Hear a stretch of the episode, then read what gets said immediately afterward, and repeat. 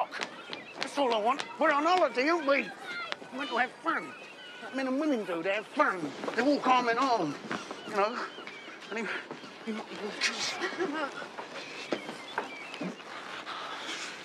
because they love each other.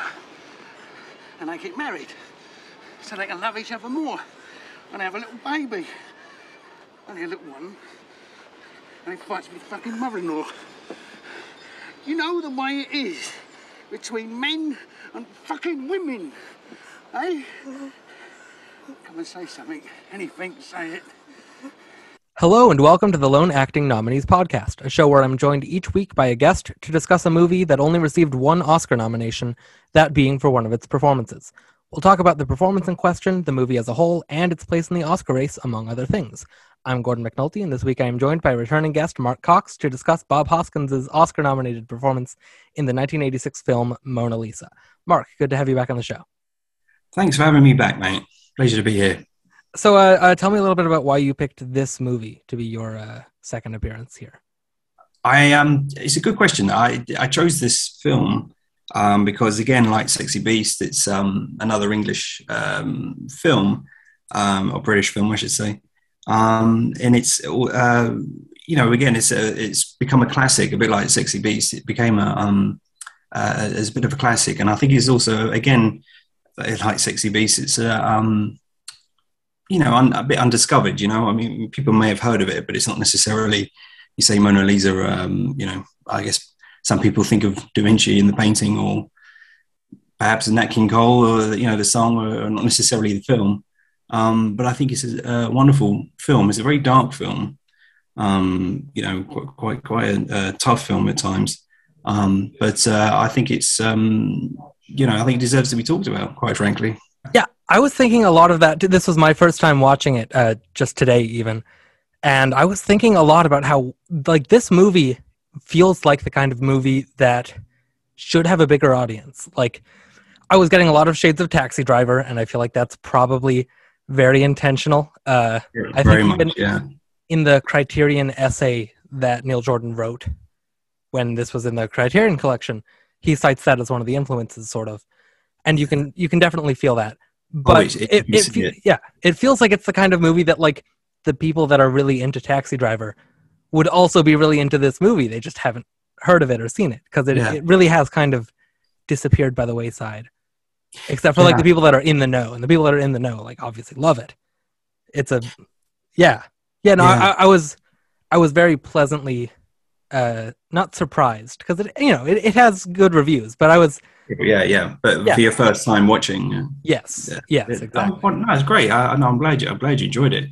It's um, it's uh, like I say, it is. It's, it's, it's a tough film at, at, times, but it's um, it, it's a terrific. Uh, it's aged really well considering it's you know 35 years. It's oh, um, definitely, and considering um, the the topics that it deals with, it, it is a oh, lot yeah. more it, it could have been a lot worse. And uh, oh yeah, of course. I was surprised by how it handled a lot of these things. Very much so. Well, I I I, uh, I agree with you. The, the, the I, I watched it uh, again last night. I hadn't seen it for um, a couple of years, um, but uh, I, was, I was with, with my dad, and um, and I told him that I had to. I was doing this podcast on about this film, and he said, "Oh, I haven't watched that for years. You know, let's let's watch it." And it was interesting watching it with him because um, he he was a London taxi driver um, so you know, for him, it's a little time capsule of um, you know the old London that he remembers when he was driving the um, you know a, a, taxi, and it was um, you know, and, and the other thing he likes to do when, when when I was younger, you know, we were watching films, and if it was particularly if it was set in London um, or an American film, they go they go down one street, and of course they're going down another street, and it's like miles away. You know, he goes, "Oh, that's not there. That's not." So well, he still does that. Bless him. Um, um, but what was wonderful, uh, that, that, you know, he said, no, it's pretty much in continuity. It's all, um, you know, where it's filmed and set. It's, um, you know, it is there. So it's it, that that was that was good because I thought, God, this is all I need. Him sort of telling me the, the, continuity thing. But bless him, no, it was it was great. But what what was uh, wonderful watching it with him that he said is, um, you know, because I think he saw it originally when it came out, and he's just like how well it's um stands up as a film, you know, and and, um, and particularly Bob Hoskins as well. He was really pleasantly surprised because I said we'd be talking about his performance, and um, and he said how how bloody good he was. Um, because uh, I always thought uh, Hoskins is a uh, actually a really good actor. Personally, I, I, I, he's made some interesting films, not necessarily well known, um, but, uh, um, a lot of American films um, that aren't perhaps well known as well. Uh, um, but I, I, he just really made this film like he, he, I think he's pretty much in every scene of this film. In fact, yeah, basically, um, yeah, he, it's all from his perspective. And um, what I like about it is that he's not necessarily a bright guy. You know, he's not. It's not smart, but he's um, uh, you know smart in other ways. Uh, uh, you know, tough when he needs to be, and um, uh, you know, loyal. You know, because he's loyal yeah. to. Uh, uh, uh, the, the, the, the, I mean, the guy who, you know, sent him away, you know, he went away to prison for seven years and he come out and the first thing he does is go back, you know, he's just like, well, what about me? You know, when they give him this terrible job of um, being a driver to this high class prostitute, you know, and um, you know, but he's he's happy to do it because he's you know he's loyal, you know, and he didn't yeah. squeal, he didn't squeal in prison, you know, he did his time and everything. So um, no, I, I, think it's a, a, terrific performance. It really is. I'm excited to talk about it. Uh, so, just the breakdown of the movie, we were talking about Mona Lisa from 1986, directed by Neil Jordan, written by Neil Jordan and David Leland, starring Bob Hoskins, Cathy Tyson, Michael Caine, Robbie Coltrane, Clarke Peters, Kate Hardie, Sammi Davis, and Zoe Nathenson. It premiered at the Cannes Film Festival and then opened in the United States in June of 1986 and the UK in September of that same year. So, yeah, let's just let's get into Hoskins. He is, like he said, the center. Like he's I think he is probably in every scene or almost yeah. every scene. Uh, this is a great. This is a really great performance. I was, I, I, mean, like my, you know, my first exposure to him as a dumb American was, you know, Who Framed Roger Rabbit, and oh yeah, yeah, I, I never, me, me too, yeah, me too, yeah. yeah. I, don't think I ever saw the Super Mario Brothers movie, but like, oh no, I, I yeah. didn't hear that, but by all accounts, it's dreadful. Yeah, yeah, like I was aware of like he, with just those two roles he convinced an entire generation that he was an american actor to the point yeah. that like there's still people that'll be like wait bob hoskins wasn't american but he was so like so good at doing that you know pudgy little british guy or, yeah. or pudgy little new york guy and then yeah no, he was a pudgy, he was a pudgy british guy um, yeah. Uh, but yeah no like I, I don't think i've seen any other of his British films, especially like the ones from this era, like Long Good Friday or. Uh, oh, I was, I was just about to say this is a great it's a great one-two punch of uh, acting. Yeah. Um, if you enjoyed this, please go back and watch uh, the Long Good Friday. I definitely um, want to um, because it's um, you know it's him and, and Helen Mirren, very early Helen Mirren performance, and um, originally she was um, she plays his girlfriend, and I think she was originally written as a, a you know gangster's mole, you know and um, but that she she very um, wisely said, you know, this that I, I, can't, you know, I can do that, but it's not an acting challenge. Or you know, I I, I think if a, if a guy like Bob's character, you know, this East End sort of, like, you know, head of this big gangster firm, you know, uh, uh, has a sophisticated woman on his arm, she should be sophisticated and act sophisticated and, and be as you know uh, as as clever as him, if not more, you know and so she they kind of rewrote her, her part around um, you know to make her a bit more um, upfront with Bob, and they, so it's a great sort of relationship they have. She, she's this kind of well-to-do um, lady who's uh, mixed in with the wrong crowd, but she's yeah. um, she's totally you know owning it sort of thing. And um, no, it's a great film. It's, it's, I think it's also uh, Pierce Brosnan's first film role. Uh, uh, he doesn't say anything from memory, but um, you'll remember him because um, he's in the climax uh, of the film. It's um, I don't want to spoil it, but it's it's literally the best five minutes, uh, last five minutes of a film you'll see. Um, there's no talking. It's the camera is pretty much on Bob's face, and you can read everything he's thinking um, without him saying anything. And and even now thinking about it, it's just you know incredible that, that, that, they managed to pull it off. Yeah, um, I I might end up just watching that one tonight. Just, oh, please do. Know, yeah, if, if you do, let I'm me know. Hoskins, I'm on a Hoskins kick. Yeah, I also, it, I really want to rewatch Who Framed Roger Rabbit after this. Yeah, so do I actually. I, I wonder if the um, uh, you know, animation and sort of things hold up. I, I yeah, um, I mean, I, have gone back and watched clips from it again. It, it looks like it does. It, it that that's a really good movie. Uh, yeah, Yeah, so, so- yes. So talk, we've talked enough about the other Hoskins performance. Yeah. Let's talk about Yeah. this one in Mona Lisa Yeah. as as George. Like you said, he's uh, George, out yeah. of a seven year stint in prison.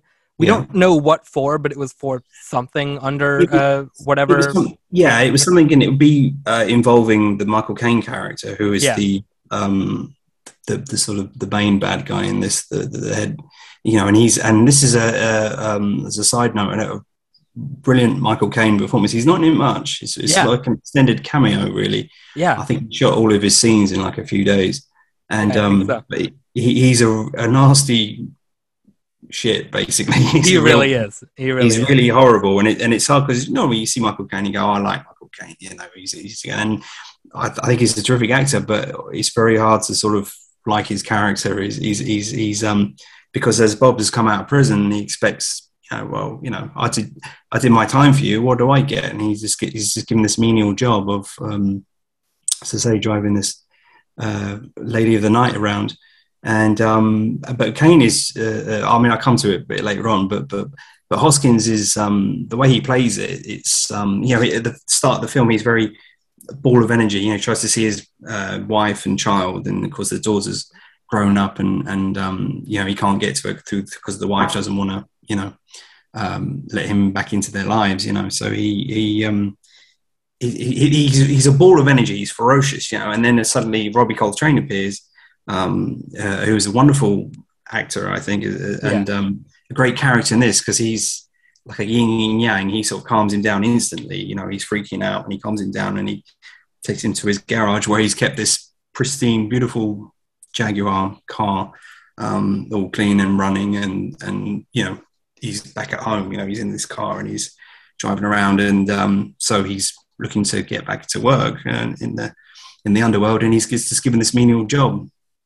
Um, and wearing clothes, uh, what, what made me laugh Yeah. watching it again. The clothes he's wearing, they're very sort of 1970s flares and and tan, you know, a, a corduroy sort of suit, and it's you know, and he and he walks into these posh hotels and sort of you know these looks from waiters and things is, is quite quite amusing, and and even the when he finally meets um, uh, uh, Cathy Tyson, you know, the she sort of says, "Christ, you know, what, what, what are you wearing?" You know, Yeah.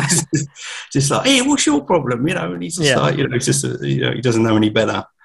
Um, but that's what I like about the character that he's he said like, "This is look, I'm not classy, I'm not sophisticated, I'm not good with clothes or anything. You know, this is just who I am." And um, so he, he sort of knows his limitations. You know, you know, which is quite unusual. He's not trying to be something he's not. Yeah, yeah, I really liked the uh the humanity they give this character. That Yeah. he is he's you know he's he's lost seven years of his life. He's kind of Yeah. you know coming into this world new again. Yeah, Things have changed rapidly in those seven years, and he's still getting used to it. He's kind of like a child in a grown up's world. Like you got a lot of him just like walking down the street, sort of looking around with you know those big old bushy eyebrows Yeah, raised up. Yeah. looks looks a little bit like he's like, what's going on here? I don't recognize any yeah. of this. He doesn't Uh, recognize his old road. Yeah, yeah, and I, I, I loved the introduction to him. We we see him, you know, walking down the street. He has like a package and a bouquet of flowers. We yeah. don't know anything else about him, but that's the first thing we see. And then he goes and Yeah. he, he gets back to his house, and we again we don't know who is here or why he's Yeah. estranged from them. And then there's a big shouting match between him, Yeah. and his wife, and his daughter's crying and all this stuff. Yeah. And they she essentially pushes him out, and there's a whole crowd of people now, Yeah. you know, standing and just watching him. Oh, And yeah. he- Well, he- that's, that's typically British, to be honest with you.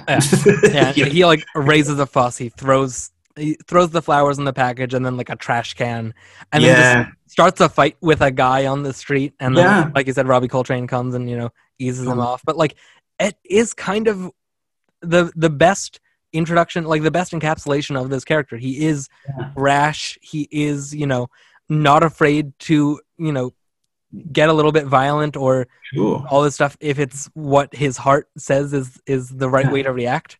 He's And- an impulsive, um, Very guy. impulsive, That- yeah. that's that's what sets it up, and and it's what's also great is it, it, it kind of wrong foots the audience a little bit because you expect him to be like that throughout, which he's not.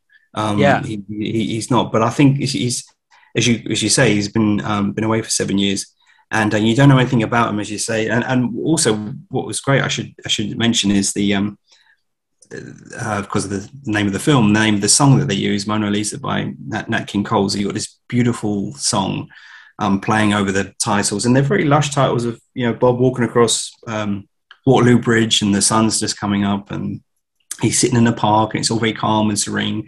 There's nothing to indicate that this is a tough film cut ahead of them. Yeah. You know, it's, it's, it's kind of you know wrong wrong wrong foots the audience straight away.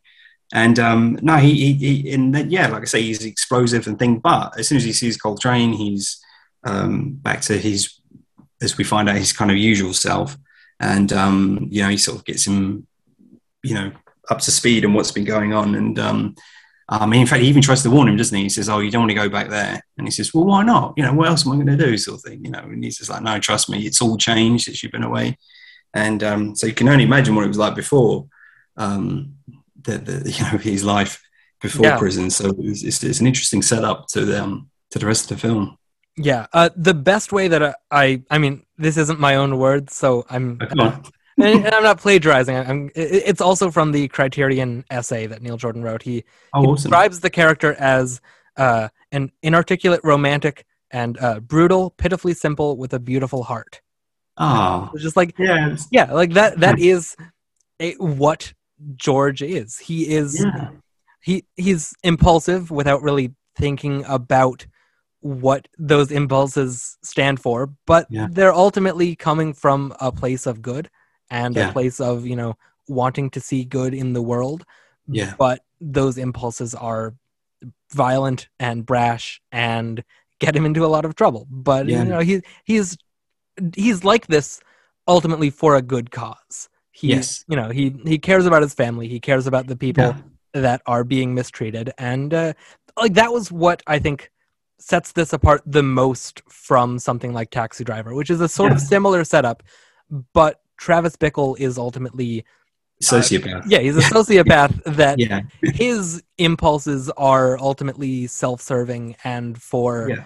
uh they're, they're more violent in a way of like a, a way to funnel his anger and he Yeah. he his moral righteousness comes from that sort of place within him whereas george is just ultimately a, a good guy that wants Ultimate, to, yeah. he, he wants to help he doesn't want to get violent if he can help it he help it. You- yeah, he runs like yeah he, he will fight back with the people that are chasing him but ultimately Yeah. he, he's running away he's getting the other people to safety rather than turning on them with the gun he gives her the gun he doesn't keep it with Yeah. him he he is a kind of selfless in he, he just maybe even he doesn't realize that about himself that's just his impulse yeah. I really a liked- point. Yeah. Yeah. I think you get a lot of that from these very small moments with Hoskins, just the way that he, you know, carries himself in a scene.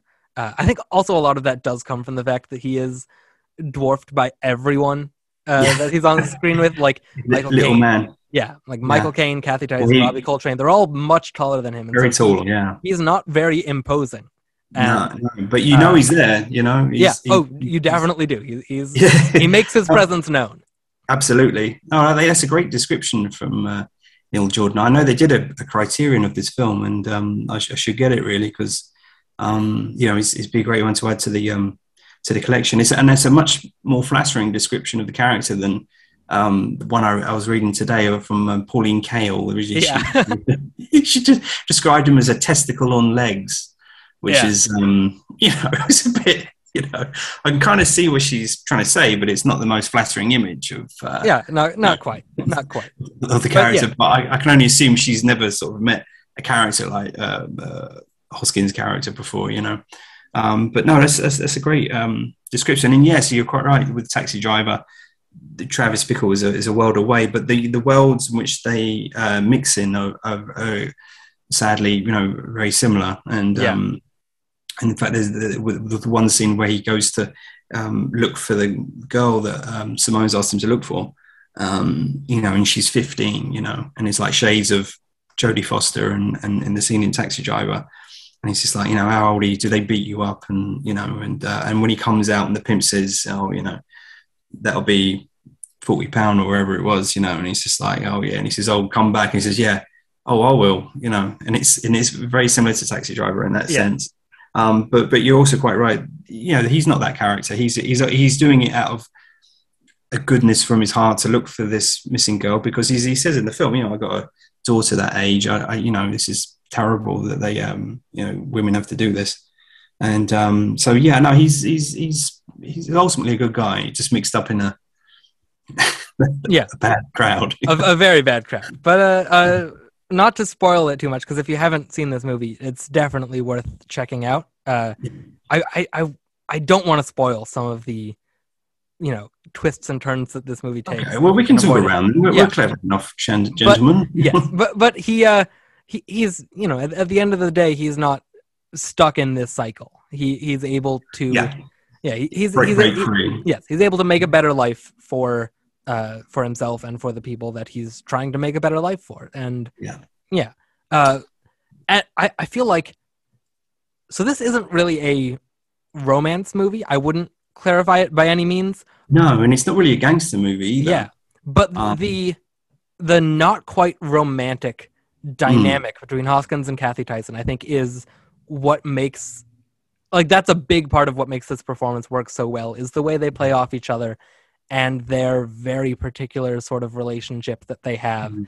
She's this, uh, you know, high class call girl. Used to be, uh, you, you know, a, another sort of a I, I don't want to say like a like a common streetwalker, but she's definitely moved. Yeah, yeah she's moved yeah. on from the lower echelon into a you know she's she's classy. She has these extravagant outfits. She's going to all these high price hotels and like ambassadors, and like she has a much more uh you know yeah she's a more yes. clientele. She's uh, not, um, as you say, a streetwalker uh, uh yes. thing. And uh, yes, there's a wonderful scene in the film where she um, is how she fought against that and her and her pimp, and um, you know who made her do the the porn film and and um, and and it's yeah she's it's great for for uh, you know a, a, first film performance. You know she's yeah. Um, she's, she's incredible. I mean I've seen her in a couple of things since. She's um, um, from Liverpool. She's got a great um, accent, and um, at the time she was married to uh, a comedian uh, actor. His name's Craig Charles. I don't know if you heard of him, but he, he's he's um, famous over here for a, a, a sci-fi comedy show called Red Dwarf. I don't know if you heard of Red Dwarf. Oh, I've heard of Red Dwarf. Yeah, yeah, he, he's famous for that. Um, you know, the last man on Earth, three million billion years from from the Earth, and he's sort of stuck um, on this Red Dwarf spaceship, and yeah, you know, but he's famous for that, and he, yeah, you know, she's quite a glamorous woman, and he's not really a glamorous guy, but. I guess because he's funny, uh, um, you know, it, yeah. it must have worked out. Um, but no, she she gives a um, incredible performance, and they have a wonderful chemistry together. You know, it's um because she she does, I think, take a shine to him. She like like all the, the, the points we we um, pointed out about his character. I think she sees that straight away, and she says to him at, uh, at one point in the film, "You're you're a good man." Um, you know, uh, you know, and and and you know, want you to, to do this thing for me. In this case, to look for this um, a, a friend of hers who was a, also a prostitute and was walking the streets um, around King's Cross, um, you know, in this sort of rundown area where all these streetwalkers are. And, um, you know, she, she asked him to, to do this thing for him. And it's, you know, she, she, she sees that. And then she also sees when she's criticizing the way he's dressed and, you know, and the, at the beginning of the film, they're bashing heads a lot.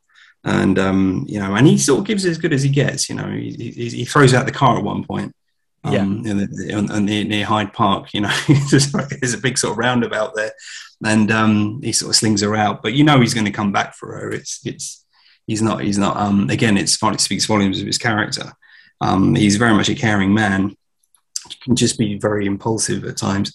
Um, but then she, I think she sees that and she says he's a good man, and then she takes him clothes shopping and kind of gets him out of the 70s cords and flares and into this sort of mid 80s, all the double breasted suits, I guess, that were very much of the, the range and, and, and the dark overcoat. And there's a wonderful scene where he goes in the hotel, isn't he? And he's sort of looking at himself in the mirror going, yeah, yeah, I look all right. You know, he's, yeah. he's um, you know, and it's, um, and that's when he sees, um, Caine's character. I think it's the first time he sees, um, yeah. Michael Caine's character. And, there's a, there's a great bit where he's, uh, he's back at Robbie Coltrane's uh, yeah. garage and he's trying on you know he's he's feeling himself in the outfit and he goes sure uh, Coltrane's like why, why are you wearing those clothes and he goes oh yeah, oh you, you know. I, am I'm, I'm just uh, trying to look like other people and Coltrane goes you'll never look like other people George yeah. and he goes fuck, is that true? And just you know, a very genuine reaction from him of like, oh shit, I guess I do just look like this. Like, Yeah, you're right. never, yeah,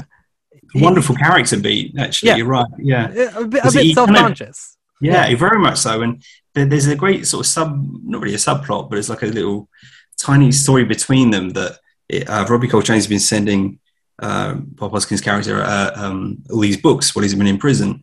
So he's obviously a very avid reader. He's, he's, he's also sort of, he goes, oh, well, I, su- I sussed out who the killer was on the second chapter, you know, and all these Yeah. sort of things. And there's like a running thing of, oh, it's like a horse being involved in a murder plot or something like that. And the horse Yeah. gets killed and things like that. And, and, and it develops into this other story of, um, it's almost like Bob Hoskins is relaying his own story back to Coltrane. And he says, well, you know, at first, you know, they, she's a tall, thin black tart, he calls her.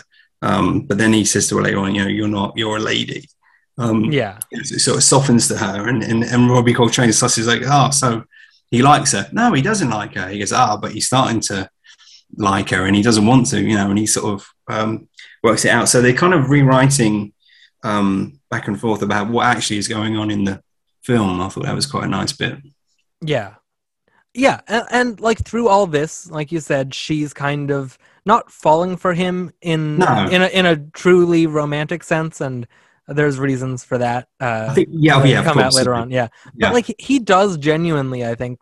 I think of- she's quite affectionate towards him. It, Yes. it, it is genuine, and, and she yeah, thinks she respects him quite a she bit. respects him yeah and and she i think it was that and and the the um the fact that he's a good man that she asked him to do this thing so i don't think she would say it if it was another guy driving around you know Yeah. because of who who they work for you know Yeah, so um so yeah i think she's she is genuinely quite affectionate to him and it makes for an interesting um play because sometimes they're playful and nice to each other and other times he can sort of turn on her a little bit you know yeah. um, But- as he's sort of slowly picking up the pieces Yeah, and and through all this, he does, I, I like he does genuinely fall for her. I think like he does have Oh, yeah. emotions for her, and there's there's scenes with that where it uh it comes to a head. There was a point in there was a point in this movie that actually made me cry, and I wasn't expecting Aw. that. Uh, but the part where like he's found this f- porn film that she had acted in, and yeah. he shows it to her, and she like tries to get him to turn it off, and yeah uh, you know the, they get into a bit of a fight and she Yeah. mentions something about how like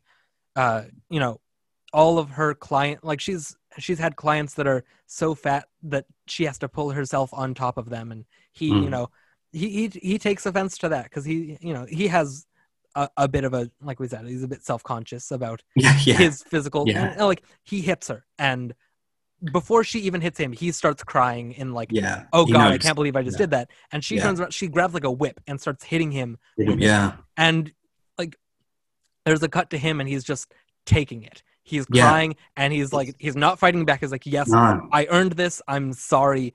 Yeah.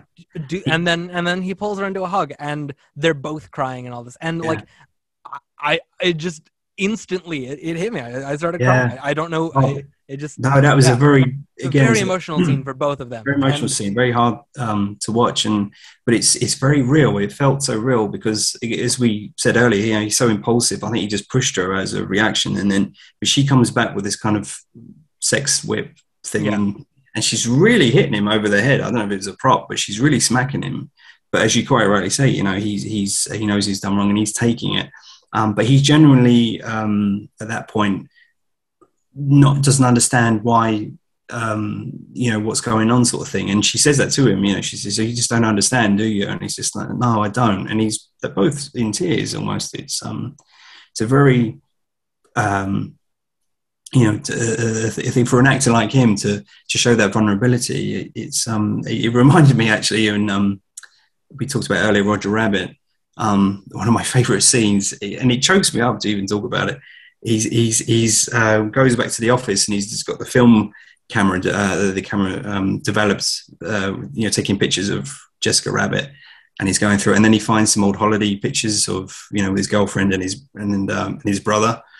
So he go he goes from like these happy pictures of like being on holiday and and and uh, um, by the seaside and then he sees pictures of his brother and his face changes. He goes from like elation and joy to sadness because he just remembers his brother and um, you know his lip starts trembling and you know tears in his eyes and he's just go and the music that plays over. It's very sad. And then as he's sort of looking through it, the camera pans along and you see his brother's desk hasn't been touched and it's all dusty and he just obviously hasn't touched it since um, his brother died, you know.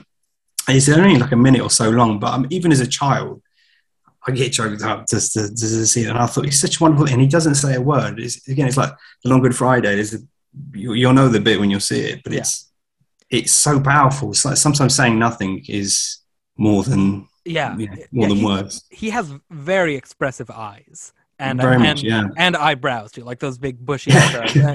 And I, I think that that works so well to his benefit in a lot of those Yeah. scenes for those, uh, you know, nonverbal reactions. yeah. He's a very emotive actor. Yes, You know, very he emotive. can, he can say a lot without saying anything, and it's um, you know, the, the, the shoulders going. That's with defense mechanism when he's around all the other sort of tough guys, you know, and he's all like, you know, the, the, the shoulders. It's it's no, he, he's um, he can and, and to go from one to the other, you know, when he's with the crowd, the the, the tough guy crowd, he can blend in.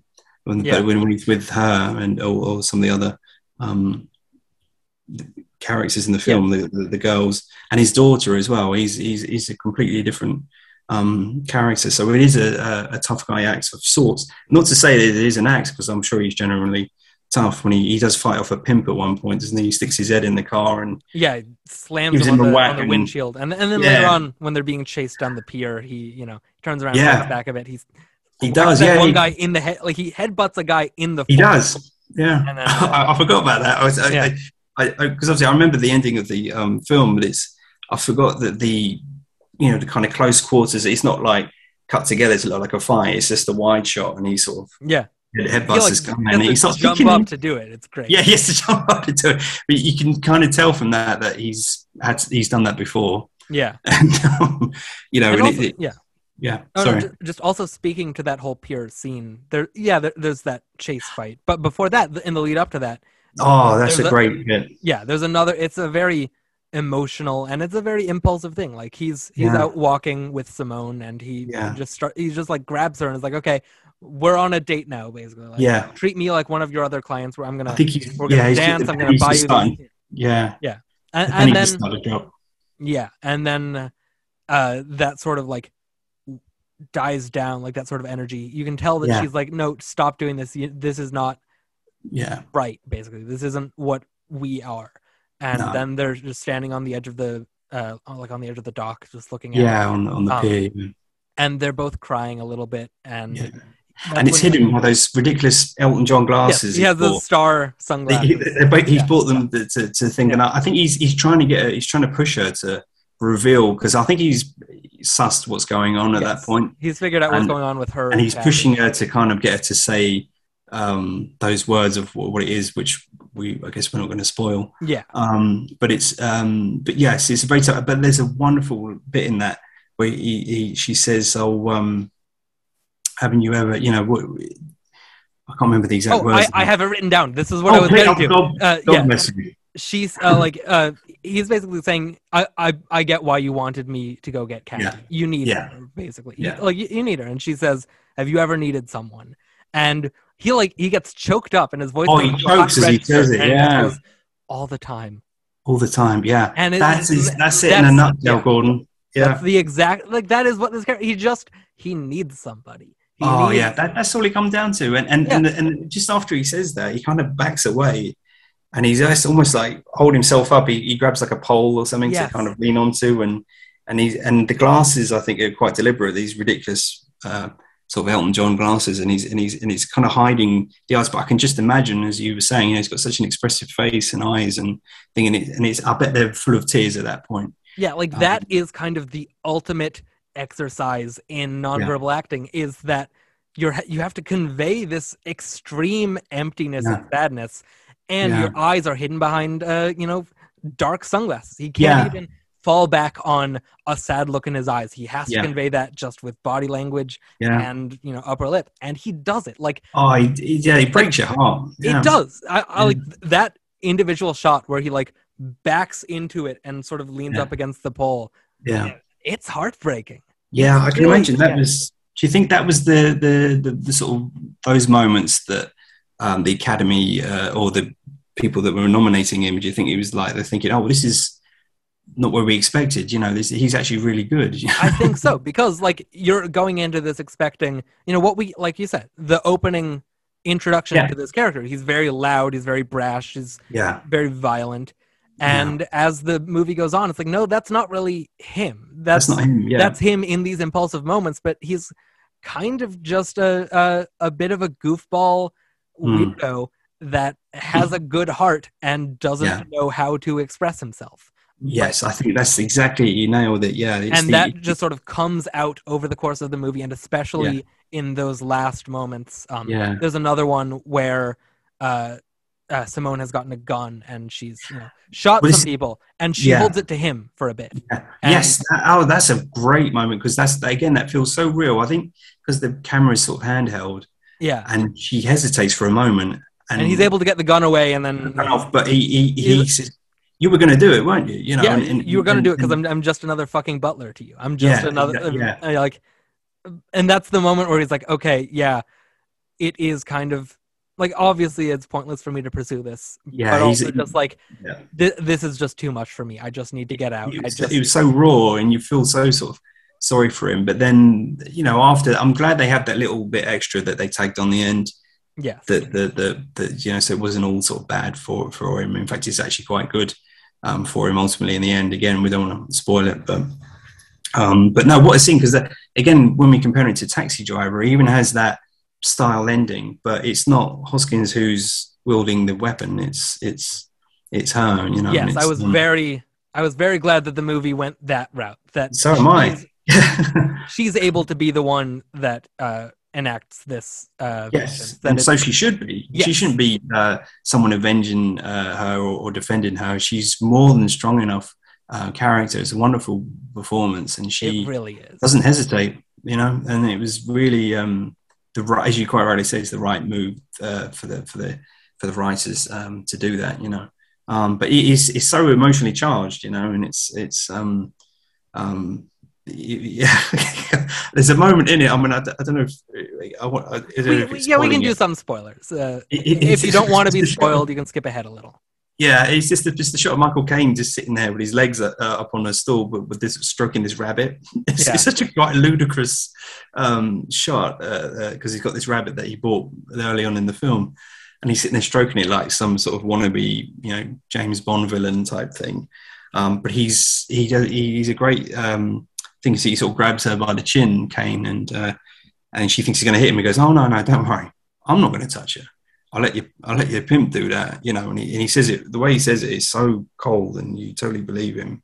It's just um, I think, and I think it's, it's it's at that point where she says, "Oh, you know, fuck this," and the gun comes out, and you know, all hell Yeah. breaks loose. You know, Yeah. it's um, Yeah, it- I just, I just- uh, it's just such a striking because you, you, because you know they're sort of on the, they're being chased, and then you think, don't go back to the hotel because where else are they going to go? You know, and it's, um, but it's all, you know, it has to get there in order to uh, have that uh, moment of clarity for for George, you know, for Bob Hoskins, and um, and to realise uh, what it, you know what he's become. But I think he accepts it. You know, what comes up at that that little bit at the end, he does accept Um, because he's retelling it as a story to Coltrane, and he says, "No, no, it's all right, really.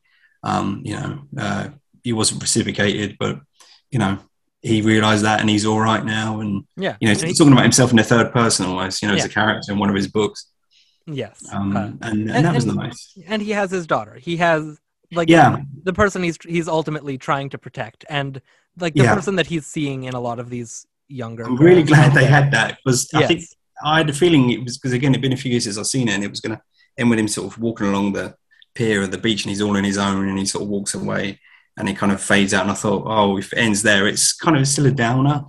But I'm Yeah. glad they had that uh, extra bit. It really made the difference because I think the audience deserves it in a, in a weird way. Yeah, and Um, also uh, uh, George deserves it. Like Yeah, he does. Yeah, yeah, he, he he's not a deserves a happy guy. ending. He deserves to have a good relationship with his daughter and to have this friend. Uh, yeah, no. I, I, I thought it was a good ending for that Yeah. character in particular. It, was- it was good. It was a great, it was a great journey for him. He's learned something ultimately, and um, And You you know, know, become a better person. yeah, You know, yeah, he's done something good in a in a in a way. He has, you know, he's helped someone who was in a bad spot, and and and, and then you know with with both girls really, um, they're free of you know Caine and all these, these other creepy characters. Um, so um, in that sense, you know, you can look at it from that point of perspective, you know.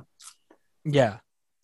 Do you have anything else to say about Hoskins's performance, or do you want to move on and, talk about it? yeah, I don't know. I, I think we yeah we can we can go on. I mean, uh, uh, yeah, we, we we we said quite a, quite a lot about him. He's um, ultimately, you know, in summary, he's just um, I can see why he, he was nominated for all these awards. I guess we'll come to that. Yes. Um, but it was, Yeah. I didn't realize watching it that he, how many awards not, not not only nominated but how many he won. Yeah, um, almost everything. Almost, almost every major precursor. The, the Yeah. main one, you know, it was Yeah. uh, that, that, that's quite impressive. I had no idea. Uh, yeah, from Cannes onwards, you know, I didn't Yeah. realize um, he won it. So I, I, um, I think that speaks volumes, really.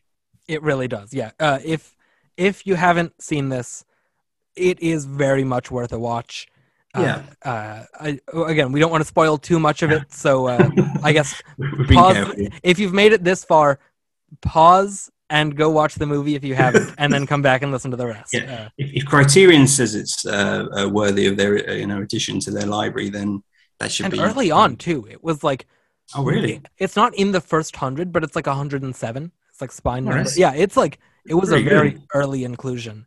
Yeah, considering all the the, the, the other you know, amazing films that Yeah. have been made ever, you know, it's um Yeah. that's good. That's, that's amazing. Don't hit me, John! Nobody hits me! They can have me, but they can't hit me! That fucker did! Every day, every hour, every day! Whenever he had a spare minute! Oh, I'm sorry. You don't understand, do you? So uh, we can move on and talk about the rest of the movie. Yep. Where do you want to start? Um, well, do we, we talk about the other characters? yeah, Um, we can- we can start with Cathy Tyson. We talked about her a little bit. Uh, we did. Yeah, that I, am sorry. I preempted it a bit. Oh, no, it happens all the time, and also with this one because so much of the movie is just the two of them. You kind of have Yeah. to. But yeah, she's great here. This Yeah, is she- yeah, it's- this is her film debut. She's like 21 or something when Oh, she's goodness, making really? She's- yeah, she's incredibly young and she holds her own against you know these these veterans, uh, Hoskins and Caine and all that. Yeah, It is. It's a it's a striking performance just from the very first moment we see her, where she's up on this you know hotel Oh, balcony sort of you know she has this long trench coat and like a Mm. like a purple corset underneath and her hair is all done up to the side mm. and she just sort of like walks onto the screen and like it's it, it's she's almost ethereal in her presence. She's just yeah, gorgeous and made up in all these very elegant gowns and also with all that a very strong-willed person she doesn't take bullshit. She pushes back against these men that are pushing her around. She gives uh, like even more than she takes. And uh th- yeah this is i was wowed by this performance. It, it is Yeah. incredibly strong work from absolutely. Yeah, no, I I, I agree with you 100 percent. It's uh, you're quite right. Her opening um, scene is quite a, a striking image. You see this um, character for the first time, and she's um, you know in terms of her job, you know, she's going around the, the, these hotels you know, as a high class uh, prostitute, but you know, she's very sophisticated lady, and um, and I think he sees that straight away. Uh, uh, Hoskins' character, and it, and, it, and it's it's great because obviously at the start of the film he's you know dressed terribly, you know, even by 1980s standards, is is Yeah. very outrageous. Um, and she, I think she sort of just grabs him at first. He goes, "Come on, grab my arm." She's like, "I don't, what am I going to grab your arm for?" You know, he's just like he Yeah. doesn't quite get the whole uh, the way it's supposed to work. Um, but obviously, uh, you know, she sort of takes him um, under under her wing, sort of thing. Um, no, I didn't realize she was that that young. It's um, yeah quite quite amazing, really. It's um, but she she yeah, as you say, they they got a lot of scenes together. Um, it's very hard scenes sometimes. Uh, she has to act. Um, and um, what's good is also is that you know in these films, you know, it's they're tough, but they're they're not exploitive in the sense that you don't actually see what she has to do. You know, it's all Yeah. sort of you only see it from Hoskins waiting at waiting around outside in the car or in the hotel. You know, it's all sort of left to your imagination. Apart from one scene, I think where he kicks the door down. Yeah, and she's uh, all tied up and in Yeah. bondage gear. it's, Um, it's quite you know a, a thing, but obviously for for shock value, you know, it's um had to be done, I suppose. But um, no, she's she's terrific. Uh, it- yeah, it's a very strong character, even for the time period. You know, I think even if that was made today, um, I think she'd probably get a lot more recognition, perhaps maybe if it was made today, because um, she's you know come out of a rut herself, you know, from a bad spot and made the best of a of a really shit situation for herself, and you know, um, she she's uh, no, she's quite incredible. Yeah, and, and like you said, like it, I was, I, I, not to say that we're spoiling it, because to call Ah. this a spoiler feels weird, but to have a character uh, at this point that is a black lesbian sex worker that is not in any way, it doesn't feel like it is, you know, exploitative or leering over any of those all. aspects of her character. Th- but like Yeah. those are all instrumental to her character without Yeah. being uh, Yeah. offensive Yeah, or not- exploitative. Yeah, like I, I was very impressed by the way that it presents her character and the way, and like so much of that comes from the performance that Cathy Tyson is giving. Yeah. And you know, you could easily see a movie like this with that character where they you know it's like oh that's too much oh she's going to be white or she's going to be straight Yeah. and she'll fall in love with him in the end They Or- could have done that, yeah. she's Yeah, weak this- this- and she just needs protecting and no like th- these are all instrumental to her character Yeah. and you know she doesn't take bullshit like i said she no. she not even from george like she pushes back against him when he's overstepping and she's not afraid to you know say, say things to him that need to be Yeah. said and put put him in line Yeah. and I, I really liked that but she also isn't you know cold and uncaring she she does like him she does have a lot of respect for him Yeah. in that point on the pier where i said where he sort of you know Hmm. he knows that she doesn't want to you know come out to him so he Yeah. he says it brashly you know it- it- Yeah, he does. Yeah, he does. he- I think that's the only way he knows, you know, because he, Yes. he tries to skirt around it, and it's like, oh, it's like in those songs, and she goes, what Yes. songs? And he Yes. just comes out and just says Yeah. it. it's basically a back and forth where they're both trying to be like I, i'm not going to say it you say it no you say Yeah, it And- he, but he- yeah he says it and then he doesn't say anything else and she just reaches over and puts like she grabs his hand yeah, and Yeah. just start is like i'm i'm sorry that i can't be that for you yeah, but i Yeah. hope that that doesn't change anything about our Yeah. relationship that we have our friendship. Yeah, and you know j- in just a moment like that in just a subtle act like that that conveys so much of what she's feeling in that moment. She's you know staring down into the water. She's not looking out. She's not looking at him. Yeah. she's staring She's not looking down. at him. Yeah, she's at a very dark place right now with with everything that has happened even though she's just gotten back basically the one person that she like really truly cares about and then Mhm. immediately had to leave her to go uh do some other like she, you know she just got th- back this person that she's been waiting for for all this time and then immediately has to be separated from her again Yeah. and just yeah there's a lot of facets to this character that much Mm-hmm. like as we uh, as george is more than meets the eye. Uh, so is simone. She's there's a lot more to her. And the movie yeah. the movie is open to exploring that side of her just as much as it is. Like it is not going to be okay well this character is a sex worker.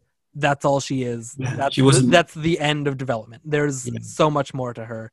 And i'm glad that the movie you know makes that text rather than subtext. No, I agree. Yeah, she, she's uh, uh, agree with everything you, you said. It's um, you know, it's a shame she wasn't um, nominated as well alongside Hoskins. Um, you know, because I think she she deserved it because it was um, uh, you know, quite raw. I don't know how the the Academy would you know uh, what their views on and that sort of character. I don't know. Uh, yeah many characters that if they have been nominated for that type of um, performance. But I think now, if it was made today, um, although if it was made today, it'd be probably made quite differently. But that character, I think, would be very similar to how it is in the film. She's, you know, a very strong character, and I think uh, she perhaps might get, you know, would have got more um, awards or recognition, perhaps. Um, yeah yeah it is a it is a characterization that holds up very well to modern standards of what a character like this would be that's exact yeah that's actually a really good way of putting it is Mm. if they were to remake the movie now they wouldn't have to change all that much about her for sensitivity all. reasons. Like the, Yeah. it, it is a very for, forward-thinking presentation of this character. it's, it's very, very well written, you know. Yes, it's Actually, a very uh, good screenplay. It's a yeah. really strong, strong screenplay. I, I was Yeah, it's very good. impressed He's- by that. and re- and, um, researching uh, uh, for today, the the um, I found a video on uh, YouTube, um, and it was um, uh, an old sort of you know five six minute clip of um, a film on location report thing. I don't know if you saw it, but it's um, um, you see a bit of behind the scenes footage of, of Hoskins talking about the character, and he's got his got you know big eighties glasses on, Yeah. and he says, and he talks about um, obviously having Caine in the film because this is finished. They literally just finished making a film in America with Alan Alda uh, called Sweet Liberty. I don't know if you. I've heard of heard that of it. I don't know much about it.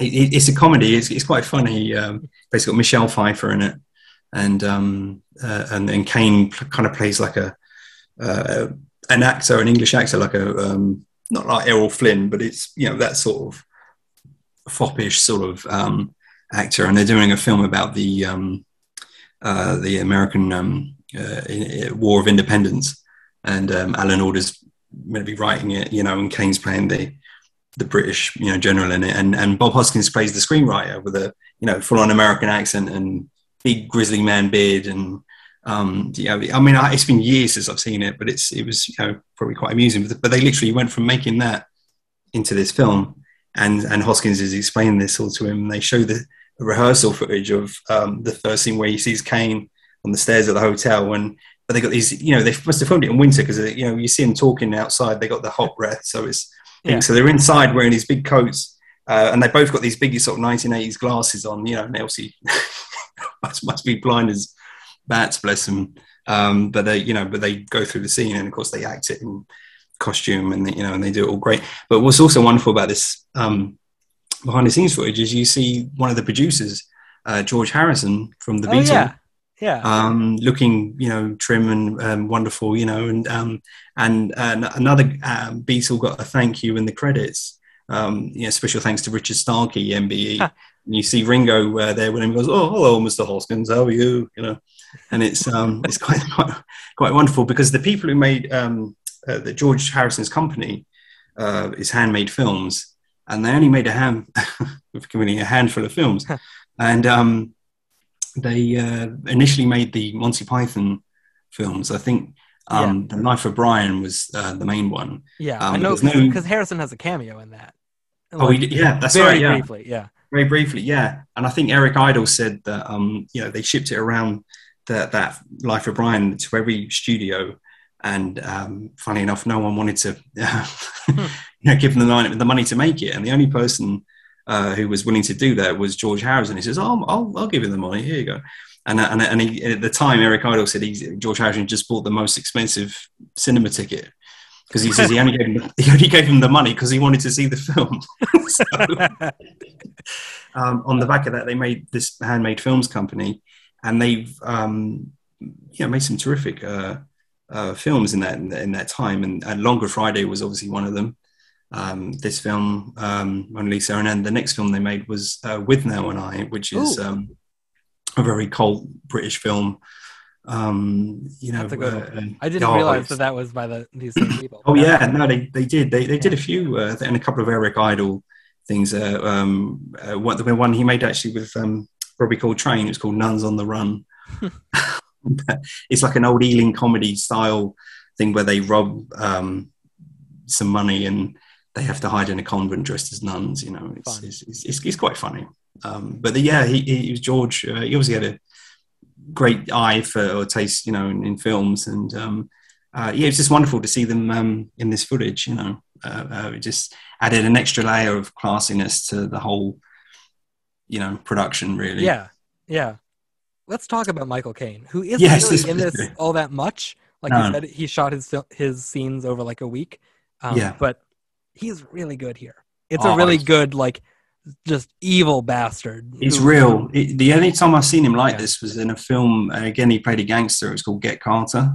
Yeah, I haven't seen Um, that one, but I, I'm aware of. Oh, it's That- it's good. They've just re-released it uh, here. Actually, it's it's um 50th anniversary, and they've done a 4K um, remaster and scan, and it's um and it's not your usual Caine film because he he um, said he said he says I knew gangsters obviously growing up, you know, in the East End. He says, and you know, in films they're either comedic or they're um, over the top. And he says all the gangsters I know, none of them were funny and they weren't over the top. If anything, they were, you know, they underplay it sort of thing. Yeah, Yeah. and they're always um, keeping you a little bit on edge. And I think in Carter, obviously, it shows in that, and in this film, his character uh, Denny Mortwell, he, he, he- he's um, you know, because he, he says to him at one point, and he's, it's his birthday, and he grabs him round.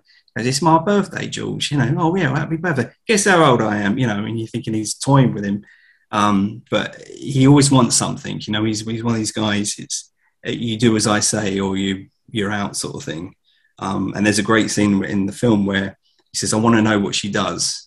With the Arab character, he says, "He says, find out what she does." He goes, "Well, I just asked her." He says, "They drink tea." and they sort of, you know, a moment of um, uh, um, anger. He just sort of puts his hand on, the, you know, and all these sorts of bottles and things fly off, and he goes, he goes, goes, you know, that's not what I want. You know, I want, you know, something dirty, slimy, kinky. Find out, you know. Yeah. I don't want to know about tea. he's just, and he's frightening. The way he's lit, he's lit from underneath, and he looks quite, you know, reptilian almost, you know, because his hair's all sort of slicked back, and he's got these sort of veins popping out of his eyes. You know, it's, it's just, um, this is not, you know, you might, you Michael Caine from, you know, as Alfred. You know, he's he's, Yeah. he's, he's like a world away from that. It's Um, sort of right before he's transitioning into like old man Michael Caine. Yeah, yeah, Like this is the last gasp of like him did. where he, where he can be this kind of you know physically imposing. yeah, yeah. No, you, you, you believe him definitely. He's um, it was around this time he won an Oscar actually, wasn't it? It Yeah, was- the, yeah, the same year for uh, oh, Hannah, okay. yeah for Hannah and her sisters, which Oh, oh yeah, because that's because he wasn't at the awards, was he? He was. Um, filming Jaws: The Revenge. yeah, which I think is quite hilarious. He, he, he- I think he got like um, uh, again, he I think he only did a week's work on the film and got like two million dollars or something for it. And Yeah, and it's a great quote. He said, um, "I haven't seen the film, which um, by all accounts is, I hear is terrible, but I've seen the house that it's built and it's fantastic." yeah, I love it. he's I not gonna, knock it. But um, yeah, no, he's he's great to, to do that and uh, Hannah and her sisters and um, um, he just went through that period in the eighties. I think he just taking um, a lot of supporting roles. He was it wasn't Yeah. really doing starring Michael Caine. It was more bits and bobs. Um, Yeah.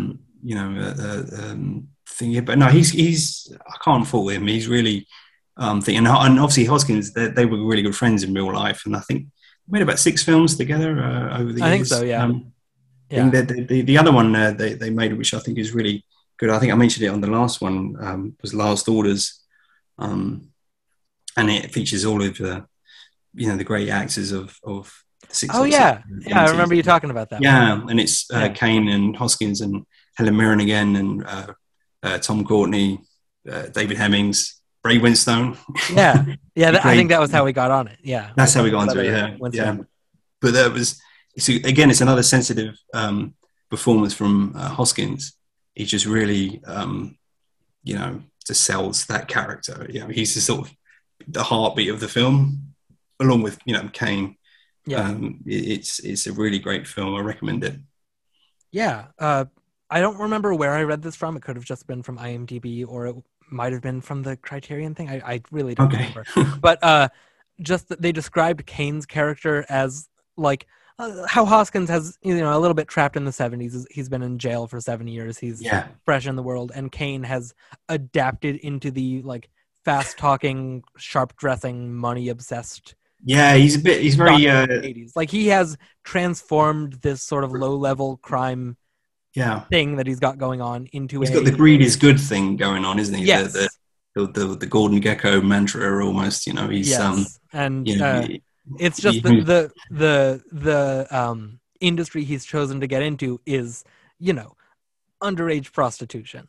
Yeah, that yeah. that's where he's decided to make his money, and it just makes him all the slimier. That like Oh yeah, It is- It's- all the worst parts of 80s hyper capitalist culture into just one of the most morally corrupt yeah. things you can do to get money. And, he And he's got it so the, um, gleefully too. He's Yeah, he's he like- does. Yeah, he's, He has no ashamed. he has no remorse about the fact Yeah. that this is where his life has led him. It's a great moment, actually. I just remembered the um, when when Hoskins does rescue the, the girl who's sort of been abused by this old, you assume a lord of some sort, you know, because um, Michael Caine's character calls him Sir. Um, but there's a moment before, um, where, um, just after um, Hoskins is rescued her, and Michael Caine comes in and he says to the guy, he goes, "What? What'd you do to her?" Sort of thing. Like, and he gets quite aggressive, and then he sort of composes himself and he sort of taps him on the shoulder. He goes, uh, "Be all right, sir. I'll take care of it." You know.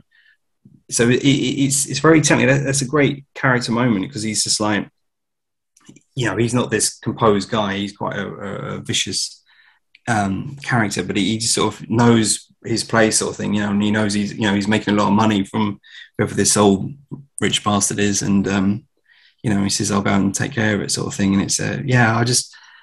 I just remembered that one. It's, yeah. It's, um, there's so many little beats in it, and, and for really a guy who's not in the film much, he, he you feel his presence, sort of thing, because he's he's he's sort of rolling up. There's another great scene of him in the um, uh, there's a famous club in Soho, the Raymond Revuebar, which is where he's having his birthday, and and all the girls are practicing a dance or something, and um, you know that that was and and the, and the big hand he sits in, there's like a giant hand um, that Caine sits yeah. like a, like ridiculous thing. But that was a famous um, uh, uh, uh, club in Soho at the time. Um, and what's interesting, or from my own personal uh, perspective, you know, I, I, one of my first jobs was in Soho, and you know all those sort of streets. And in the film, it was very sort of run down. Uh, you know, sex shops everywhere, and and and you know, a bit like I guess how Times Square was in the seventies. You know, that's how yeah. it was um, in the 80s. But but by the time I worked there, a lot of that has sort of gone. They they, they cleaned it up and they became um, you know restaurants, you know, Chinese restaurants and Indian restaurants, and um, you know.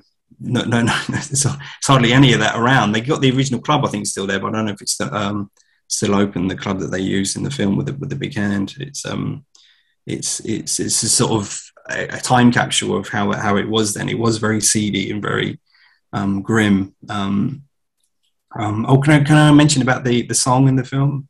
Yeah, yeah. Um, because the the the the because uh, I thought it was a wonderful song. That you know you hear Phil Collins start singing it's um, Genesis um, "In Too Deep," and it's um, more or less played out an entire entirely. It's like a, it's almost like a um, intermission in the film yeah. of um, um, Hoskins looking round Soho for this girl, and um, you know going in, in, in and out all these seedy places which we just mentioned. And um, but it's such a great song. And they apparently Neil Jordan asked Phil Collins to write a song for the film. And of course he gets a credit at the start of the film um, uh, but always credited to Genesis rather than Phil Collins. Um, but yeah what a great song I just wanted to say. Yeah yeah that would have been it's a I don't this is I feel like I don't remember but I feel like this is a pretty strong year for original song. yeah, I don't know if it, but, he obviously wasn't um, nominated because um, yeah, we're talking here. Yeah. yeah. that's why we're here. Yeah, um, it was, it's a real shame because it was it's a great song. The only other film I know that they they use it in is um, American Psycho, where um oh yeah, uh, Patrick Bateman he's talking to the two prostitutes and um before and he's trying to tell them how great this song is, you know, yeah. and about what its true meaning is and and why they're sort of before this debauchery goes on. He's just singing the praises of um, Phil Collins rather than Genesis, which is a bit unfair, really, because it was a Genesis song. But yeah, um, but no, it's it's a, it's a great moment, and I, and I it's very unusual to have a kind of montage um, uh, uh, sorts, I guess, in, in that film. You know, have that song um, in the middle of the film, but it's, it, it works so well. It just captures for me. It captures that that time and place and that era. And yeah, um, it's very time capsule in, in the way, yeah. like it, you just hear the sort of synth-ish beat. Yeah, and then it's, a, it's, it's great. Yeah. It hasn't dated too much though. The song, it's not like um. Yeah, it's not too dated, but it definitely does set it in a certain time and place. Yes, that, that's absolutely. Um, yeah, but I just wanted to give it a shout out because it's, yeah. it's, it's, a really cool song. It is a good um, moment and a good yeah. song. Yeah. Uh, speaking to the other song that's used uh, frequently in the movie yeah. and in, including in the title. Uh, we did mention it a little bit, Mona Lisa yeah. by Nat King Cole. Yeah. What do you think of that as the title of the movie? Like, where where do you think that sort of plays in? Well, again, um, um, they might explain it in the Criterion um, uh, thing, but I, the way I interpret it is is, is uh, from it's almost like um, Hoskins' character is seeing this Well, you know, um, like the painting Mona Lisa and, and the song Mona Lisa. The, the, I think the song is describing um, something sort of so beautiful and things that something he can't have. and I think it's sort you know, in, from Hoskin's perspective, it's his relationship with Simone almost in a nutshell. Before he's even met her, it's the song is describing their future relationship, and um, I think that's you know ultimately that's that's what it is now. It's this you know, interesting title for uh, for a film because it's um, she she kind of represents that um, Yeah. You know character. It's, um, Uh, what, what do you think? Oh, I, I'm I'm just sort of pulling this uh, interpretation not from my own uh, mind, but Oh. from. So this is from the uh, publicity synopsis for when the movie was released. It is uh, uh, the t- the meaning and relevance of the title is I'm pulling this straight from IMDb, by the way. Quote: A film about a song, about a painting, about a woman, about men and the images they make of women, the stories they need to tell themselves to keep them mystic, unfathomable, anything but real. So yeah, I think you're kind of spot on about how it's sort of like a you know, Yeah, keeping her as this idealized perfect you know vision of a person rather than uh uh the actual complex person that he comes to find that she is and has to sort of grapple with. Uh, and then yeah. also from the criterion essay uh, neil jordan said that like he wanted to make even before he knew that this was the movie he wanted to make he knew that he wanted to make a movie about uh, quote the total and absolute gap of understanding between a man and a woman so just like that's sort of what this movie's getting at. Yeah. It's about the very different gender dynamics of what it is to live as a man versus to live as a woman, and how uh, we interact with each other from that. It's a very complex relationship to gender and presentation, and that's obviously something that Neil Jordan would revisit a lot in his career with stuff like the crying game uh, Oh, yeah. uh, depending on how well you think that movie handles it or not uh, there are differing opinions for sure yes, there is. I mean, that's got another ending, which I guess we can't, you know, yeah we discuss uh, or spoil really. But Yeah. I think it, it, it, it had it was kind of spoiled because of the um the how is how the actor was Nom- well yeah uh, nominated. It, it was in the yeah yeah, it was in Yes. the you know the different category. I suppose it was. um uh, yeah, it'd be interesting. Uh, it's been years since I've seen Crying Game, actually. yeah Um, but um, it's um, but yeah, no, that's that's sounds you know, it- it's a great sort of description. You know, I mean, it's it kind of does explain um, his intentions as a writer, and uh, you know, and as a director, I think he's got a, a, a terrific um, visual flair as well. yeah Um, the, the the film he made before this was The Company of Wolves, which is kind of like a take on the horror genre, but it's his own take on it. It's not quite a, it's not quite typically horror. Um, it's in sort of little story forms, isn't it? And um, and I think this is kind of his take on the whole sort of crime genre. He, he does play around a lot with um, you, you know yeah conceptions of, of, of what you know, gender and film sexuality and yeah, yeah yeah, he's had a very interesting career. I haven't seen a ton from him, but like he does a few movies after this, and then The Crying Game is like him going back. You know, he he worked in Hollywood a bit and uh, didn't like his experiences there, and he went back yeah. and did The Crying Game, and that sort of you know. Did the end of the affair. I think was the, the Yes. another- they got a lot of awards and nominations. Did it? Uh, yeah, yeah, and, and like in between there, he does like Interview with the Vampire and Michael Oh, Collins. yeah. My, my, it's a story from my from my dad. I, don't- I don't know if you want to use it. You might want to cut it out. I don't know. But it's it's um, my dad. Uh, as I say, he was a taxi driver at the time, and he picked up Stephen Rea, who was Huh. um, in making an interview with the vampire. And um, and my dad said, "Oh yeah," he says, "Yeah, how's that going?" He says, "Oh, he says, oh, you know, he says Irish." He says, "Oh, it's going great," but he says, "But these two American guys, uh, you know, Brad Pitt and Tom Cruise, and yeah, for, for what it would take most actors to do, like you know, half a day. He says for them it takes like two days, three days. He says he says I don't know what it is about acting that they just don't understand. you know, Oh, it, I love you know, they want to be lit a certain way or say a certain way. So they kind of got too much control for an actor, whereas the the director should be um, the one to say right, I want you know this, this, this. So um, yeah, he didn't speak most favor- favorably of um, Cruise and Pitt. Um, but that's, that's That's a good story though. but he did say, yeah, he did say, you know, he says, he says, he says you know, if we did it, filmed it, uh, as not, you know, we would have been finished by now. But I think it was running a bit over budget, I think, at the time. Um, but you know, he's, he's picked up some interesting um, uh, uh, actors, some great actors. I mean, Christ, um, uh, his most famous one, uh, uh, Paul Newman, Yeah, picked up. Uh, yeah, it was in the sort of early '90s, I guess, and um, they were they were over here. Uh, um, to, to they, he, my, he was taking them to see the, the the the play version of The Madness of King George, I think, and um and and and he was there with you know, Joanne Woodward, and um he asked my dad a question. He says, "Oh, who's who's?" Because it was around the time of Wimbledon and tennis, and he says, "Oh, who's who's um." Who, who won the game today or something? You know, my dad says, "Oh, it's uh, Agassi or Sampras," and he says, "You know," and he says, "Oh, so who do you think is going to win the whole thing?" And he said, "My dad's like, oh, well, um, Agassi, totally. He's like, he's going to win." He goes, "Nah, kid, Sampras." he says, he says, "Trust me," you know, like that. And and, it's, and my dad's, you know, he's not the type of guy to get stage stroke, but he's like he's the you know he's his hero basically in the cab, and Yeah, who wouldn't got- be? It's got- Paul got to- Newman. exchange, yeah. And he said, "What a cool guy, but what a immensely shy guy he was. Very Yeah, shy and um, um, you know, couldn't sort of look him in the eye, sort of thing. You know, he's very, very shy, but, but what a very genuinely nice guy he was. No yeah, pretensions or or anything. He's, they seemed like a normal sort of happily married couple, and um, yeah, it was it was a real um, his you know ultimate honor to to, to to to pick him up. That's that's his most famous one, I think. yeah. Um, Uh, that's a great story too, and yeah. uh, we'll talk about Paul Newman a little bit more in a little Yes. bit coming up. But Yes, we will, yeah. yeah, that's a that's a lovely story. Um, but yeah, Hmm. just uh, Neil Jordan has had a very interesting career.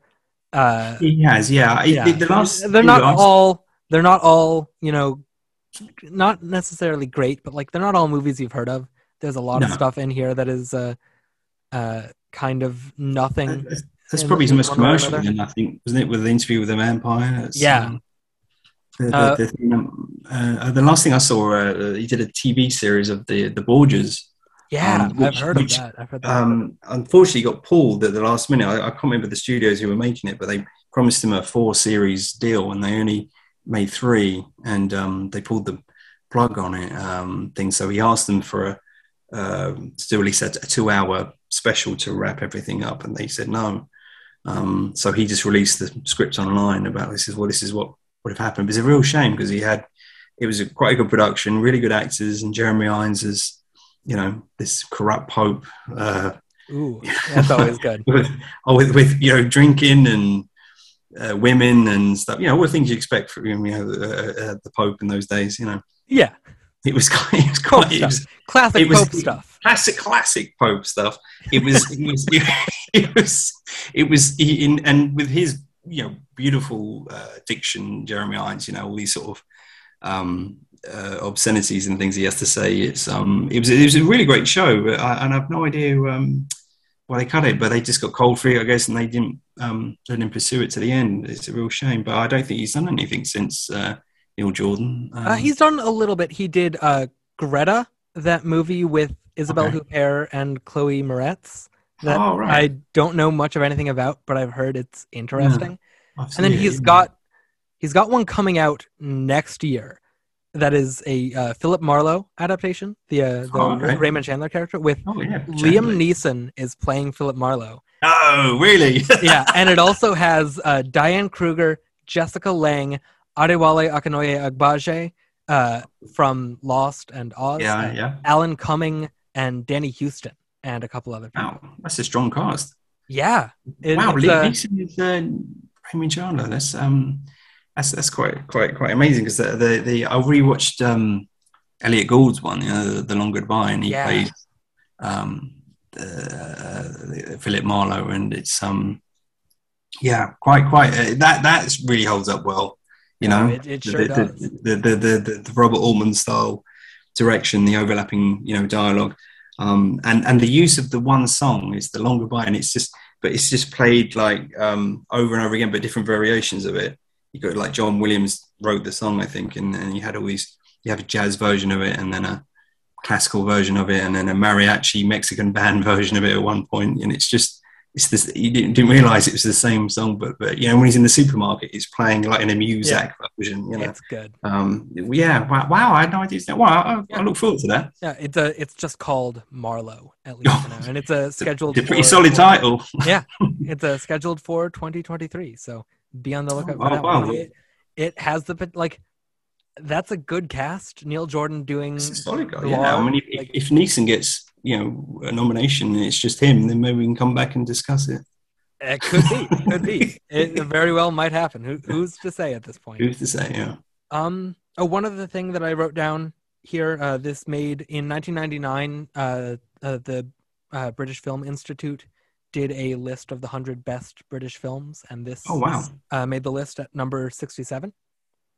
Oh wow. Uh, Excellent. And then, at least according to Wikipedia, the actor that shows up most on the list, like that's in the most movies, is Alec Guinness, and Michael Yeah. Caine shows up uh, the most of any living actor. He's in seven movies on this list. Oh, amazing. I didn't write out a full game for it, but do you want to try and guess what the those that all the other six other than Mona Lisa?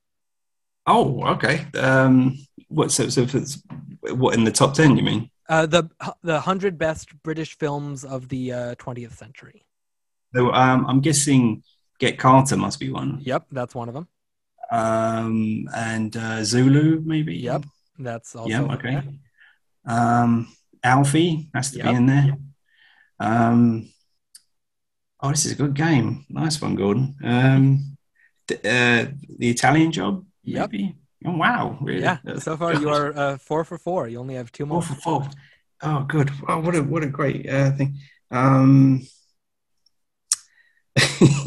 um, educating Rita. Yep. Yeah. And Uh, then the the- last one, I don't know if I would have been able to pull that he was in this one because I don't really know much about the movie. Is it an ensemble piece? Uh, let me see. I I truly know very little about it. He appears to be the lead. Uh, oh, it's a spy movie, oh, uh, the Ipcress file. The Ipcress File. Yep. Yeah. What a great film. That that's the that's his. Um, uh, I, I think Zulu was his uh, de- film debut, and the Ipcress Oh, file was yeah. his first um his first lead in a film, and um you know and at the time it was it was a spy film, but it's uh it was made in the the hype of the Bond era, Yeah. and they made it as the anti Bond. He, he he's the complete opposite to Sean Connery in every way. He wears glasses. Um, he, he, he um he, he, cooks, which is a, he, he said at the time, you know, he says the film producer says, "Oh, why, why have you got him cooking for the girl? It should be the other way round." You know, and all this sort of thing, and and and um, I mean, he likes the ladies. That's that's this the other thing. He's always got a bit that him and Bond they got that in common. You know, Yeah. was um thing but he was um you know he wasn't rich he was uh, having to put money in the electricity meter to keep the power going you know he, he wasn't um he didn't have a fancy car or anything you know getting the bus and everything it was um it was a more realistic version of a, of a spy um thing but yeah Ipcress it's, it's a great film i recommend it it's um um that, that, could definitely do with the criterion uh, Yeah. uh treatment you know Cool. Um oh excellent wow out. so i got did i get all then Yeah, because the other one was Oh. Mona Lisa. So yeah. oh, good old Michael. Yeah, no, he's made some. Give him his due. He's, he's always, you know, he man, he's made some great films in Hollywood. But I like the fact he still comes back and, um, you know, makes a great film. You know, I, the, one of the last uh, great ones he made was um, Harry Brown. Um, Oh, I remember. is, it's, it's a vigilante style thing. It's a bit like Death Wish, but it was. Um, I remember seeing it at cinema uh, when it came out. Uh, it was probably about ten years ago, and it was. Um, it was a yeah multiplex cinema. I didn't expect um, it to be to be um, full up, but it was packed, and it was packed with uh, people of Michael Caine's generation. Then you know a lot of old. There was a sea of grey hair in front of me. Um, but mixed with um, a lot of young people, you know, all the hoodies and everything. Yeah. Um, so it's a great thing. So it had, had elements of both in the film as well. And it was, and I thought, you know, the, the age he was then in his, you know, seventies, it was, um, you know, he's still pulling them in. He could put his name above a title of a film and could still draw an audience. I thought, you know, and that's um, great testament to his longevity as an actor, you know. oh yeah. Um, Yeah. He's, Um, he I'll- has had a very strong career. Yeah, yeah, and absolutely. And I'm sure he'll pop up in the latest Nolan film. You know, I think. uh, yeah, I think he's. he's good luck mascot, those- really, isn't he? Yeah, he's one of those like seventy people that have been announced for Oppenheimer. Yeah, yeah, yeah. They haven't announced him yet, but he'll He'll he'll be there. He'll be. he'll be there somewhere. Yeah, Uh, I hope so. Bless him, because he's 88, 89. Yeah, Uh, he's getting up there, but he's he's he's, he's not slowing down. He keeps showing up. no, no, he's he's he's gonna catch Clint up. I think. Uh, I think Eastwood. He's like ninety two, and he's still Yeah, uh, uh, making films. So uh, yeah, good on him. You know, if it's what if it's what they love, then um, you know, who are we to say they should stop? You know, yeah, I was just I just remembered um, just on the uh, um, you mentioned the BFI.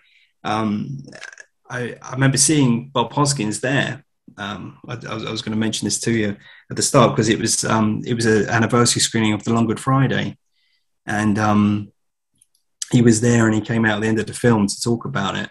And um, no, I just want to say like you know how how cool he was. You know how well um, no size to him. You know you can ask me anything you want. You know it was that sort of um, evening. You know and it's I think it's on YouTube somewhere. You'll probably find it. Probably hear me laughing in the background. You know. I'll have to was- get, I'll have to seek that out. was- Yeah. He's the one. I've, actually, I, I saw him a couple of times. But actually, the second time I saw him, this girl I knew worked for Columbia Films, um, and they have an office in London. And he was in this terrible Jennifer Lopez film, Maid in Manhattan, which I don't recommend. Gordon, You know, it's, it's, it's absolutely awful. And he's in it. Hoskins playing a, a, a very well-spoken butler. I think he's trying to you know, he's watched Anthony Hopkins do it in Remains of the Day and trying to copy it, and it's not not very good. But they, um, I went to the premiere, which if you've never been to a film premiere, is it was the only one I've been to. But um, you walk up the, the sort of red carpet, you have to get there early before the um, the famous people get there. And um, and I just about scraped in with the, this girl. We just about got in, and, and you know all the paparazzi lights are flashing, and um, people screaming, you know, uh, um, you know, and, and it's um. But when you go into your seat, and it was at the Big Odeon, Leicester Square in London, um, you can watch on the big screen. You can see who's arriving. So in the in the car, you know, Ralph Fiennes come out. He was in it, and uh, Bob Hoskins and um, Natasha Richardson. God bless her.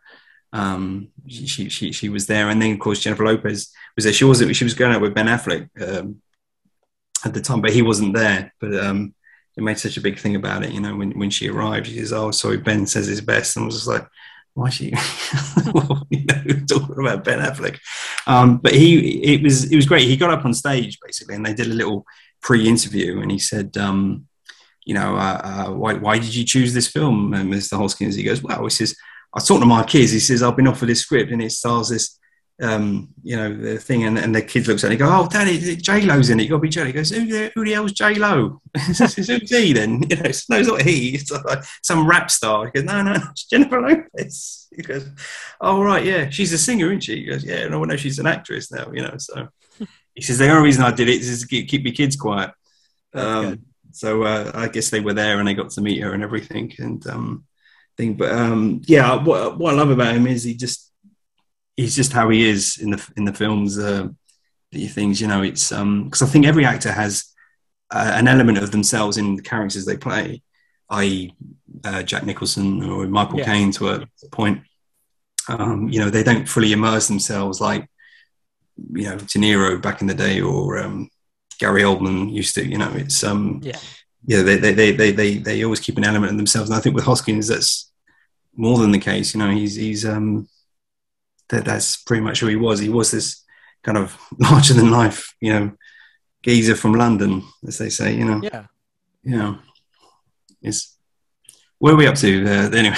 Yeah, uh, uh, do you have anything? Um, we mentioned uh, the rest of the cast. Robbie Coltrane. yeah, I'm, I'm sidetracking too much. I'm Oh no, you're totally fine. You're fine. I'm sorry. Uh, but yeah, uh, Robbie Coltrane is fun. Uh, yeah, Robbie's great. Yeah, it was nice seeing Clarke Peters show up as the uh, yeah, the other pimp, like the yeah. sort of second-hand guy to uh, Yeah, they- the, they- the one that actually they- runs. That was a pleasant surprise. Uh, yeah, for Yeah. The Wire and um, Treme. Yeah, he's, he's, he's, he's great.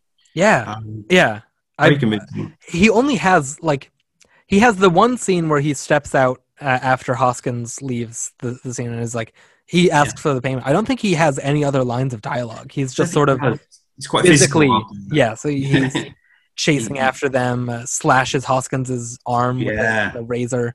He's Uh, chasing after them as a, the lift is. Um, that scene was really that. intense. Yeah. Where, where he's chasing them down as the elevator is going down, and it's then quite frightening um, moment for him. And you can see the Yeah. terror in his face uh, a little bit, but then he's sort of like just barking back like a like a like a like a dog. You know, Hoskins Yeah. like, come on in, you know. It's Yeah. just- it's wonderful to see him in it. I had no idea um, it was him till you know all these years later. I know that now I know who he is, sort of thing.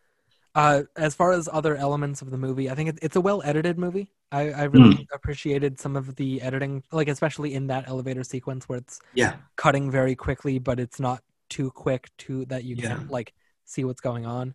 Um, Yeah. And, and the cinematography as well. The Yes. uh, Roger Pratt. Um, um, he he did a lot of Terry Gilliam stuff. He uh, um, uh, Time Bandits. I think he did in Brazil, Twelve Monkeys, um, and uh, and the original um, Tim Burton Batman because you know that had a real um, realistic look in a way. Yeah. You know, and that's what the um, that's what this film had. I think. Yeah. I also I really liked uh I mentioned it a little bit, but the uh the costume design I think is really fun here. And it's re- Yeah. it's really good contemporary design. Like like you said, a lot of like a lot of that even comes up in the text of the movie. Like they're commenting on Yeah. how weird these outfits look on Hoskins and Yeah. uh, Simone gives him some money to go buy new clothes and he gets Yeah. like like a red sort of leather jacket leather jacket, Hawaiian shirt, and she And- said all that's missing is the your, your gold medallion. He goes, "Oh, here it is." You know, he pulls one out. He's already wearing one. Yeah. Of course he Um, is. You know, But Yeah. like all that stuff, and then the suits that he ends up getting, Yeah. and all the different dresses and corsets and everything that they have Yeah. thrown in are gorgeous. Uh, there's like a gold dress at one point when they're up in her Oh yeah, apartment. no, she, she wore some great, great, great things. You know, even what I liked about her when she was, um, she still looked great when she was um, dressed down. There's a scene where Yeah. she's um, kind of in normal clothes, you know, and and, and no, no makeup, but she still looked absolutely gorgeous. You know, she was yeah, uh, carried herself really amazing. Yeah. Uh, The way that these characters carry themselves, uh, I think, is is really important to selling the dynamics. Like, like I said, Hoskins is very clearly shorter than everyone he shares the screen uh, shares the screen with. and that like that makes sense for you know coltrane and caine like he is in one way or another subordinate to them uh, i guess in their friendship or work relationship. But the the decision to cast someone taller than hoskins also for the simone role i think is intentional and sells a lot of their dynamic. And she does carry herself like very you know very Yeah.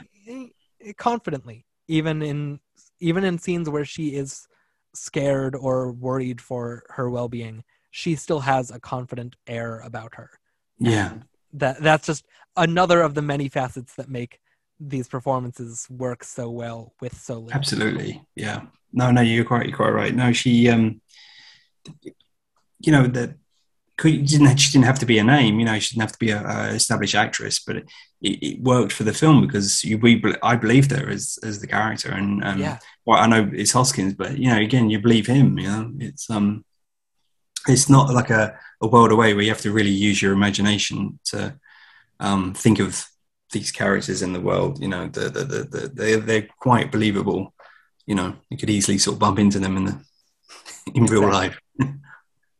do you have anything else to say about the rest of the movie or do you want to move on and talk about the oscars Um, no, I think we um, covered quite quite quite pretty much most of it. I think. yeah yeah, without, without actually spoiling it, I think we've done pretty well.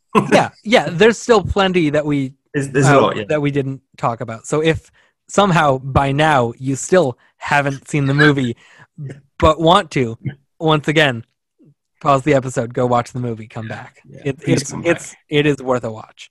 The nominees are Bob Hoskins.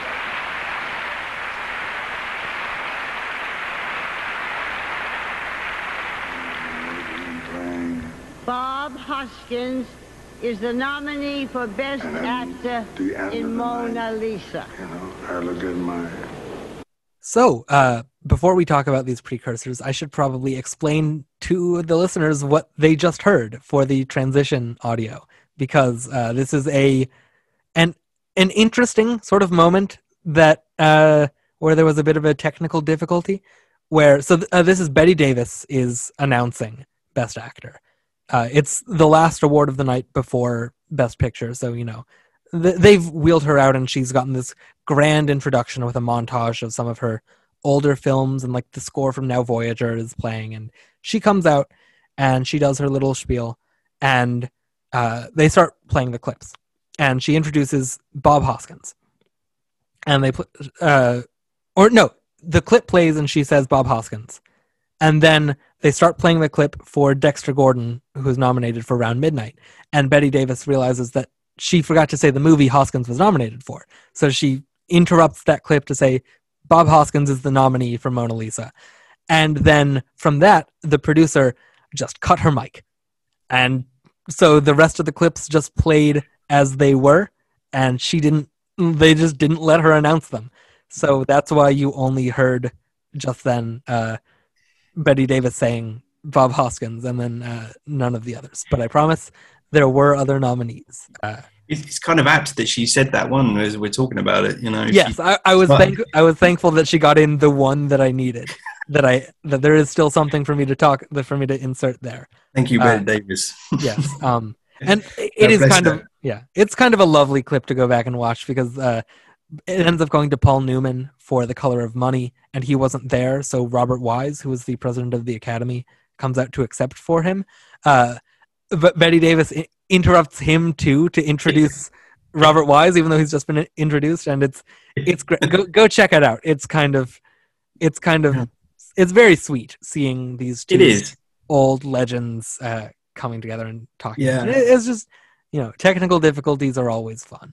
Oh, absolutely. No, God, God bless her. I know she um, had, had a stroke or something um, Yes. before the, the I read in the comments because I usually um, I know you play these bits on the um, on your podcast, and so I thought, well, let me look for it, and it wasn't on the um, official sort of Oscars site, and I sort of someone had uploaded it, and and I know on the Oscars site they sometimes cut out the um, when they announce the film, they play a bit clip of the film. Um, that they they um, obviously edit that for, for, for copyright reasons or something, but obviously someone uploaded it with the actual clip. So isn't it interesting to see the clip they chose for um, Mona Lisa? Yeah, You know, of them having a row in the car and him turning on the Nat King Cole song, and um, all the while Bette's trying to talk over the yeah, you know thing Yeah. the, the film. So it's um yeah, it was interesting to see the clips they chose. Um, but uh, but yeah, looking at the uh, fellow nomina- nominations, um, I've seen them all except for um, William Hurt's. I I before this I had only seen The Color of Money, so I, Okay. I I I didn't get a chance to watch Salvador. Uh, I w- Yeah, if, I had the, if I had the time I would have, but it was like you know it's already James Woods and it's two hours and it's Oliver Stone and it Yeah. seems very you know just it's this is maybe the one I can sit out if I if I need to. And I, yeah, it's. I mean, it's it's a tough watch. It's even tougher to watch than um, Mona Lisa, from what I remember. You know, the, um, the, the, the, the scenes like with, with you know nuns and massacres and things. It's it's, Yeah. it's very raw, um, and it's very um, you know Oliver Stone sort of. I think it was made uh, just before he made Platoon. You know, it it's, it's sort. I think he counts counts it as his first film.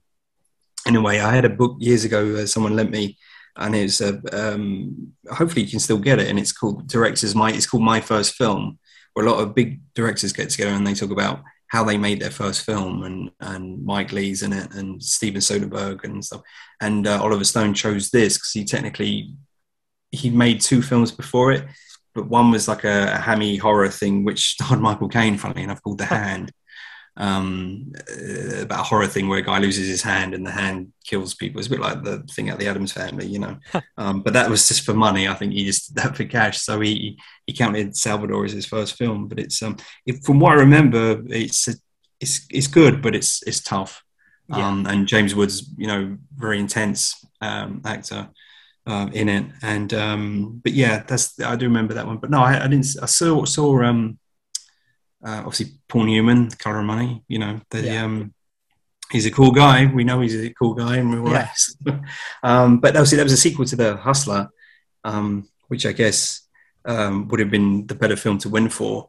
Um, yeah, it's weird that this is his only win. yeah, because I've, I've looking at read, reading up on it. He won a, a um, an Oscar from the Academy, like a fellowship Oscar or, or lifetime Oscar yeah, or something. the the year lifetime before. achievement. Yeah, Yeah, so he already got an Oscar the year before, and now he wins um, Best Actor. I, I and um, I know sometimes the Academy do that. They they, they award you an Oscar, not not necessarily for the film you should have won for, um, but it's it's um, you know they, they award you like a like oh you know, we know you didn't win for the that main film, but you deserve one, so here you go. And I think that's what the Color Money was yeah, because I'm not, you know, it's not a bad performance, but he he gave a much better one a few years before in the verdict. I think that's the Oh, film. yeah. he- that's the film he should have won for. Um, I think Gandhi won that year. The Kingsley, funny enough. hey, all comes Um, back. Yeah, it all comes um, full circle. Yeah. Um, but um, but yeah, uh, you know, I'm not knocking them. You know, he, de- he deserves it. But um, Yeah. but It it is a bit of a makeup win, just a- Yeah. and like as we'll get into in a second. Hence why he didn't attend. I suppose he didn't attend because he thought, well, Hoskins has swept the board, right? yeah, yeah, I'll get into it in a second. Like Yeah, okay. Newman really didn't win much of anything in the lead up. Uh, No, but uh, yeah, we, we can we can talk about the field before we get into that, uh, just Sure. because we're on it now. Um, yeah. what do you think of Dexter Gordon in Round Midnight? I, I saw this film, um, you, you know, when I was at, at college. You know, it was on um, t- TV one night, and um, you know, and I knew of the director and the, and the subject, and I knew some of the the, the music because my dad's quite a big jazz buff as well, so I kind of grew up with it. Um, and um, yeah, it's it's it's great. It, it feels real. You know, I, he's not a, an actor per se, but. Uh, um, I you know I was totally with the character and very sympathetic towards him, and uh, particularly the you know him drinking. You know that's all he could say in French was Vin Rouge. You know, Yeah. just red wine all the time. Um, but yeah, I, I um, personally I loved it. You know, I think that's another great Criterion as well. They did. Yes, I Um, think so. I hope you're not sponsored by Criterion. You know, if he was, he, he'd be making a, making a few bucks. You know. Yeah, Um, but no, he uh, personally, I think it was it was really good. He deserved a nomination at least because it's it felt real, and I think that's what acting should do. You should a be entertained, and b it should feel um, if it moves you and and uh, you're affected by it and you're entertained by it, then um, you know, actor's done his job. I think. yeah. Yeah. I didn't. I didn't love the movie. I think it, it was yeah. maybe a bit Oh, slow and hard to sort of been connect with. years since I've seen it. Yeah, it, but, it, it was a bit um, tough. it's for me to- Scorsese's in it, right? Yeah, Scorsese shows up at the Yeah. end, and he he Yeah. was he was a lot of fun. Uh, Yeah. but yeah, it was. I maybe need to give it another watch to sort of let it. Yeah, maybe I should let it let it settle. Um, yeah. I don't know. I I thought he was very interesting. Very ca- it was very unlike you know anything I've ever seen because he's not a professional actor. He was a professional uh, jazz musician. Yeah, and I think he was quite quite role. ill the the time um, he made it. I mean, he looks very sort of frail Yeah, um, in the film, but it's uh, it's still a great. Uh, for, for I remember, but like I say, we're going back a quite a few years. Uh, a bit like yourself, maybe I should revisit it. yeah.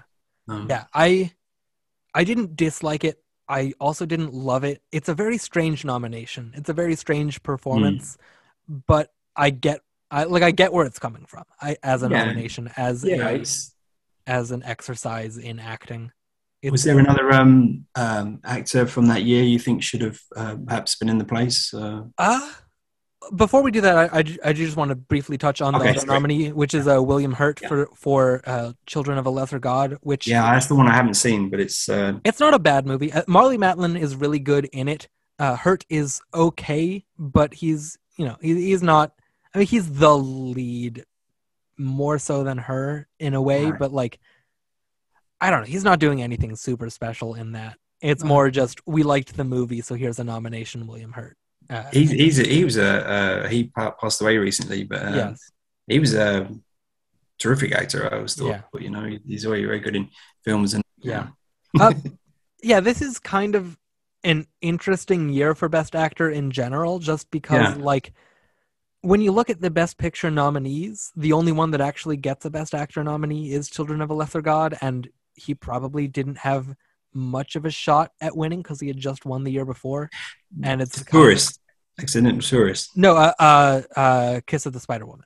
Okay, oh sorry, excuse me. Yeah, that's it. Yeah, Yeah, th- that's a, a couple years after that. yeah, I'm I'm getting yeah, mixed up. Yeah, Yeah. Kiss of Spider. Woman. Yes, of course, of course. But like these, the, the other people that were in contention are it's it's like Paul Hogan won the Golden Globe for comedy for Crocodile Dundee, but like Yeah. is that going to actually happen? Probably not.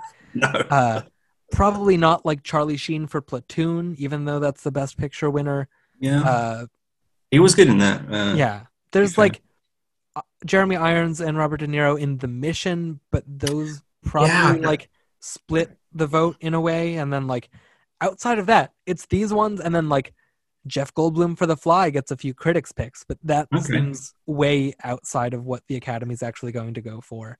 Okay, Uh, and then just like a bunch of movies that haven't really held up or like that that don't really not that they don't exist, but the, the, they're not really the movies we talk about. Um, no, I, do you know what, actually? Uh, now you mentioned the mission. Actually, you think why why the hell didn't that win more uh, awards? You know, the, the, the particularly uh, De Niro and uh, Irons. You know, like I say, I, I, guess it would have split the if you like who was the better um, actor, but I think yeah, it's one of De Niro's best films personally. I think that's um, really terrific. Actually, there's a it reminds me of um, connection to Bob Hoskins. I don't know if you got I can squeeze it in. Um, do you know about the the Untouchables story with Bob Hoskins? I don't. Um, so apparently, um, um, Brian De Palma he tells this story on Conan. And you'll probably find it uh, on YouTube. But uh, Brian De Palma, who made the Untouchables, um, sent Hoskins the script, for the Untouchables, to play Al Capone. Um, and um, and he said, you know, have a look at this. And of course, he read it and said, "This is terrific. Yeah, count me in." And he says, "Well, uh, there's a kind of you know, uh, thing that goes with this is, is, is basically, um, I'm not offering you the role. Uh, he says, but you sent me the script. He says, yeah, no, I am. But he says, basically, I'll, I'll be honest with you, we want De Niro, um, but he's just finishing up the mission or, or, or, Angel Heart or something, you know. And he, has got the long hair and the, the, the, the, the beard and everything. And um, so he says, but if we can't get De Niro, would you be kind enough to clear a time in your schedule for whenever the date was? and and be in the film. He says, uh, "All right, yeah, fine. You know, um, you know, you're you're a good director. I'll, I'll, I'll, you know, I'll be happy to to do that, whatever, you know." And so, and then a few weeks later, uh, you got a, a, check in the post from Brian De Palma in a note, and it was a check for two hundred thousand dollars, and it said, um, "We've got De Niro. Thanks for being a standby. Love, Brian. Love Brian De Palma." And so he says he wrote him back saying, "Dear Brian, thanks very much for uh, you know happy to do it." He says, "If there are any other films you're making you don't want me to be in, just let me know." to send the money, you know, I'll be more That's than happy to, happy to take them, you know. That's so good. um so yeah, because this apparently the studio, I think it was Paramount, they were very um angsty about having De Niro play Capone because it was as I say, around the mission time, and he and he didn't look like Al Capone. Yeah. And Brian De Palma said, "Look, I know De Niro. Give him some time.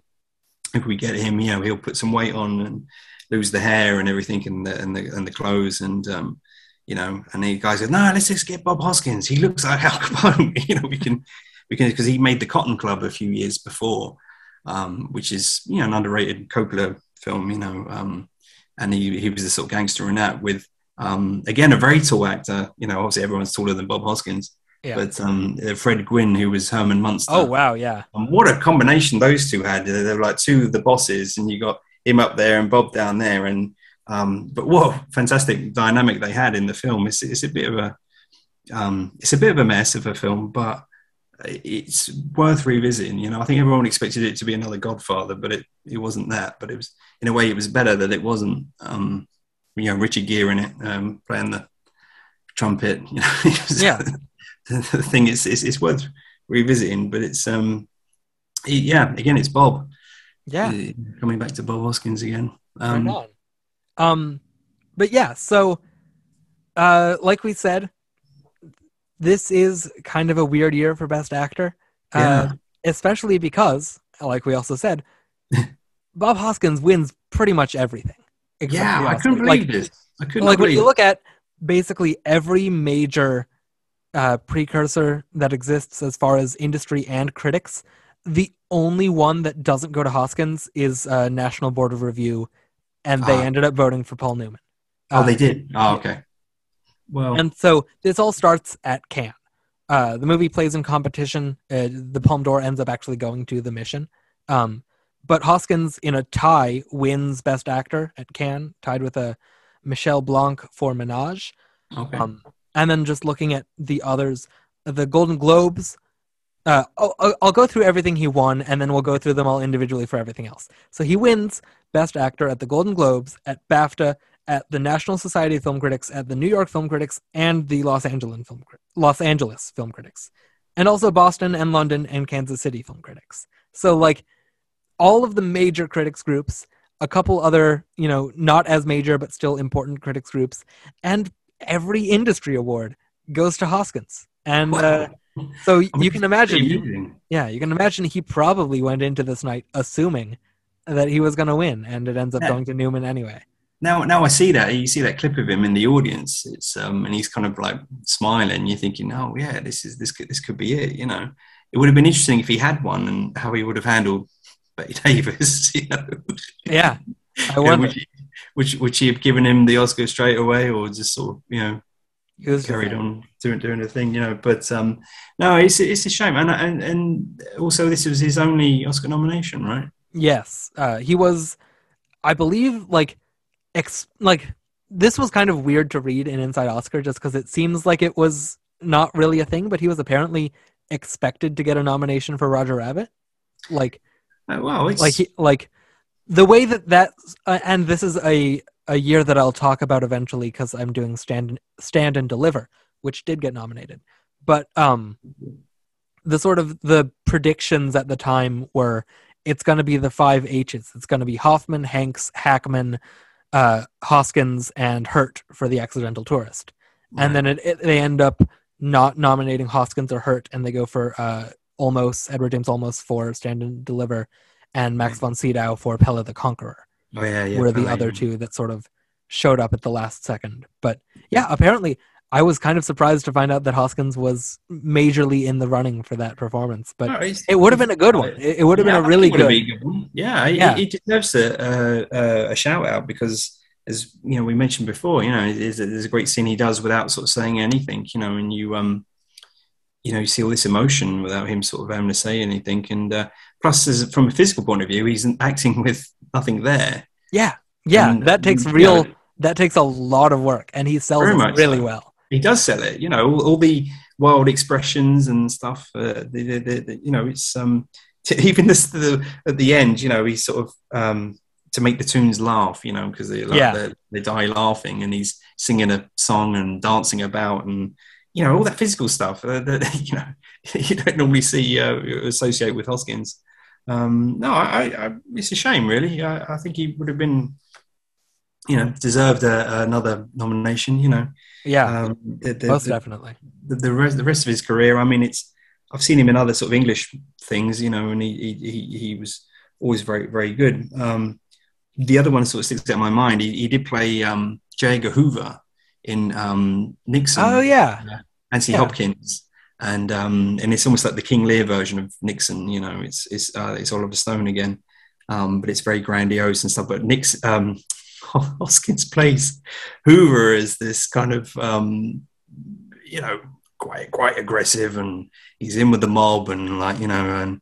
You know, leave this to me, Mr. Nixon. You know, lots of winking and stuff. But he's also playing him as this, you know, um, you know, non-closeted um, uh, character, you know, with the, with the with the, the Guatemalan pool boy sort of feeding him kiwis Yeah. from his mouth into his mouth, and he's sort Yeah. of you know lapping it up, and he's rubbing sun cream on his face, and um, and I, I gather from uh, again, I was I I read it um, recently. He, he said to Oliver Stone, he, he apparently he did it as test his sense of humor. He says, "How do you want to do the scene with you and this guy? You know, do you want to do the scene in bed or, or you know?" And he says, "He says, no." He said, "But we should wear, you know." Um, uh, you know, these kind of giant dresses, uh, things like that. So he got on set, and he, apparently they're all laid out and saying, "Choose this one." He goes, "No, no, no, it was a joke. It's a joke." You, know?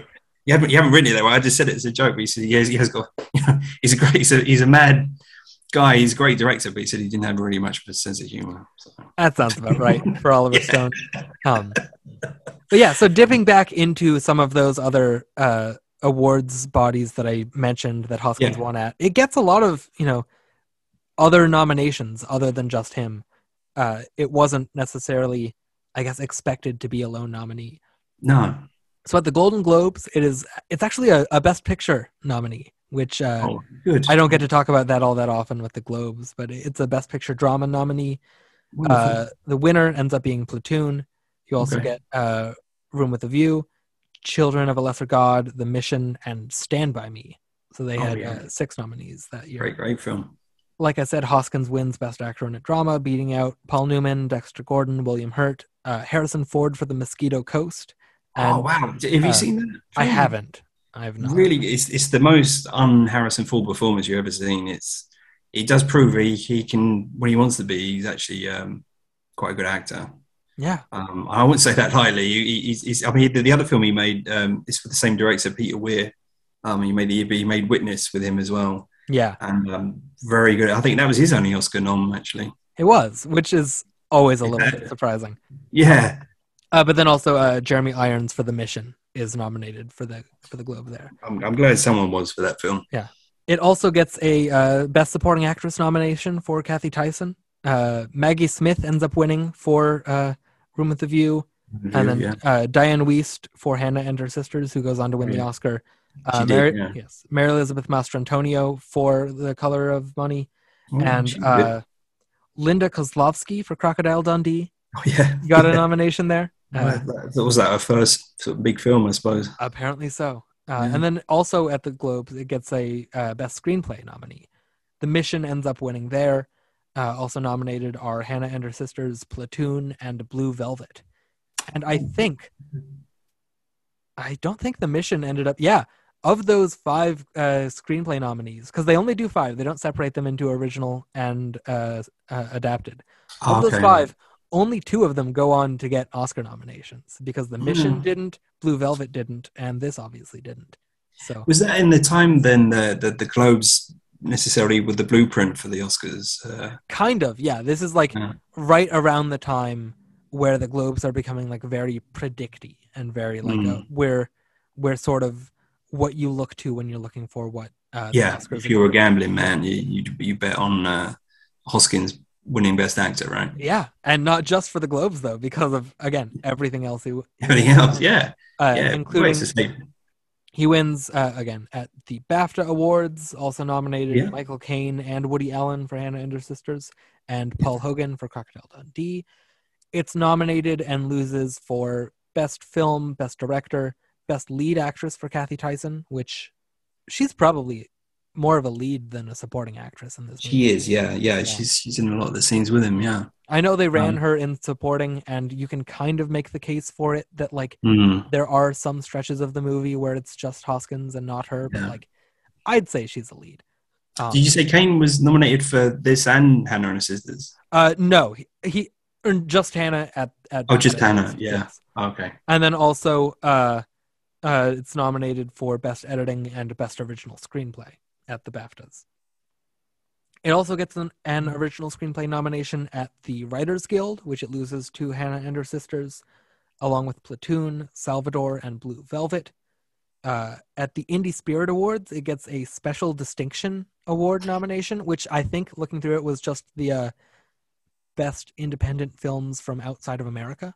Because I think Okay. Indie Spirit primarily, or especially at this time, uh, the winner with for that ends up being uh, Room with the View, and then uh, also nominated are Twenty Eight Up, Men dot dot dot, which I've never heard of, and uh, My Beautiful Laundrette.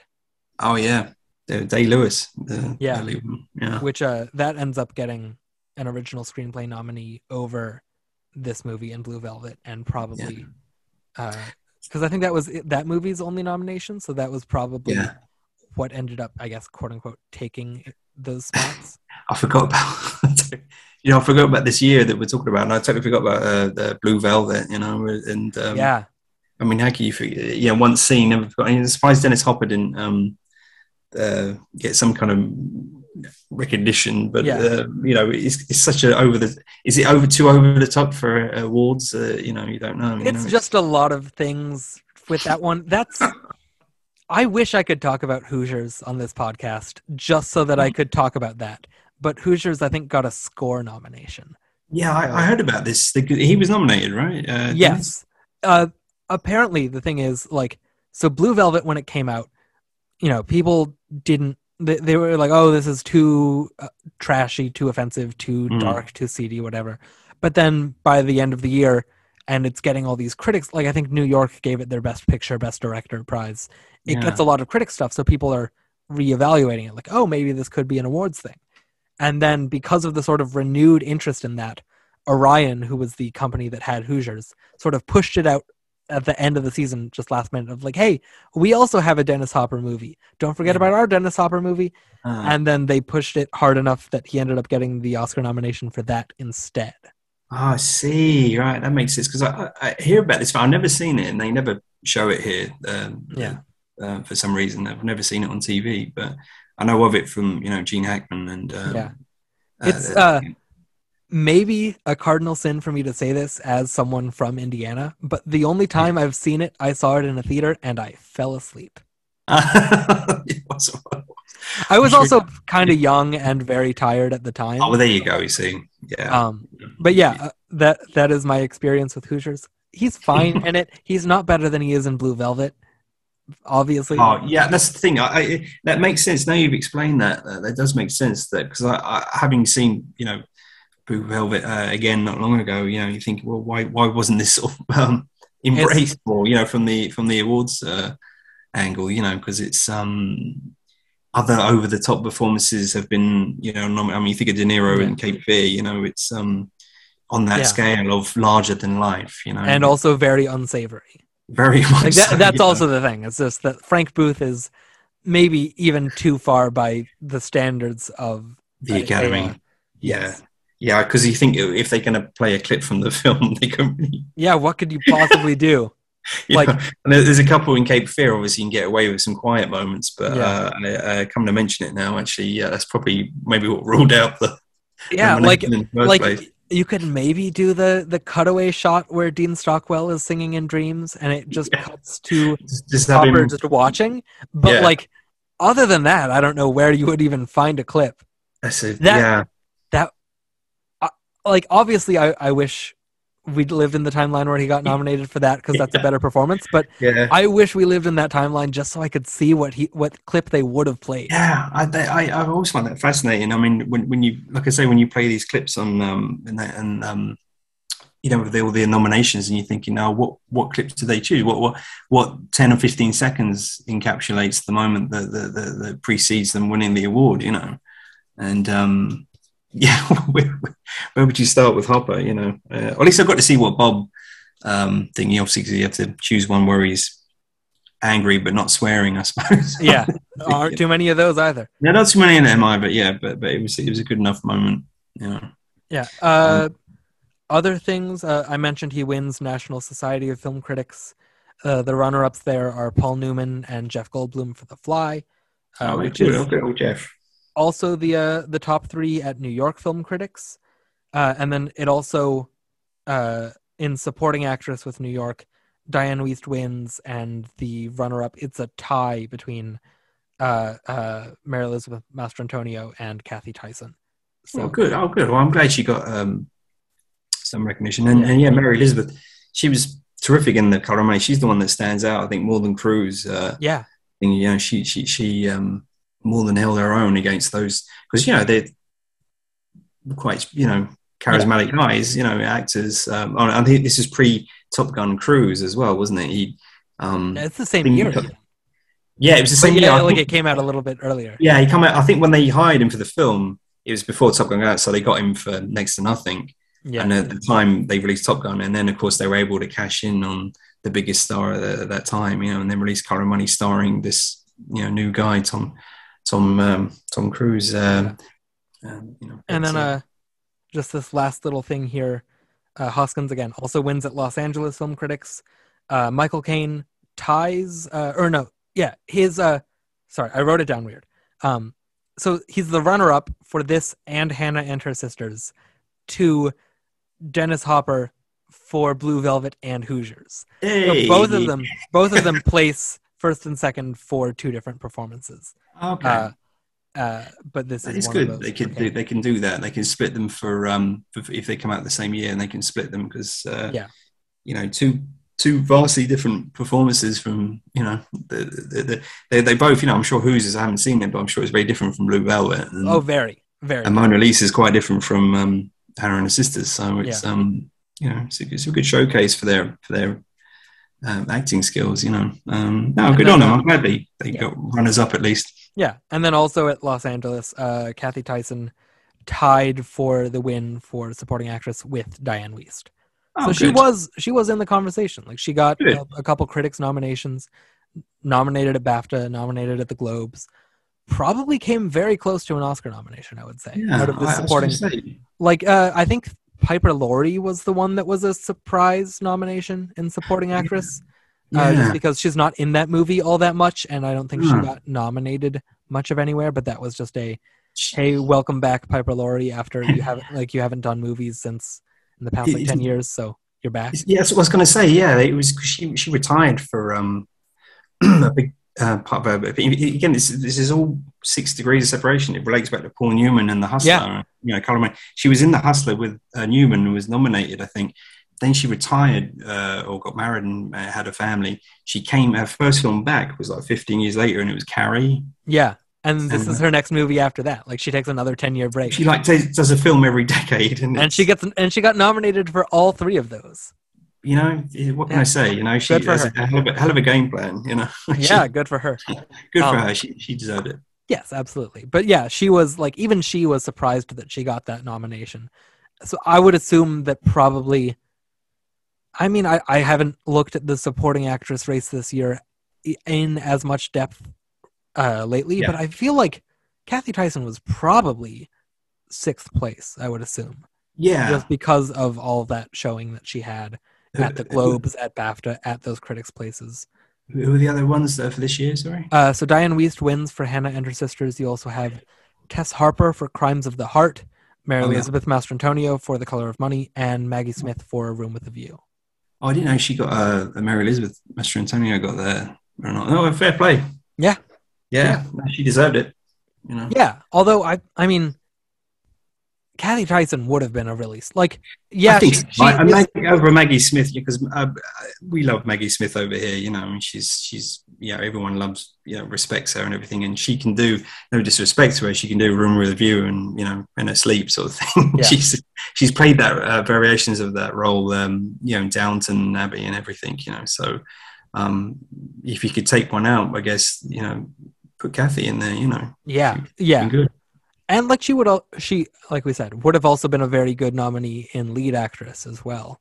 That Uh, because Yeah. she is uh, like you could you can easily make the case for both and uh, Yeah. there's an argument to be had on both sides of it i don't think it would be especially fraudulent in either direction like you could have, like I, I could absolutely see making the case myself for both it just sort of depends on uh what i'm feeling but yeah no that Yeah. would have been a really good nomination for her um we can talk about some of these other categories if we want. Original screenplay is interesting this year, although I haven't seen all of these. Uh, Hannah and her sisters ends up winning.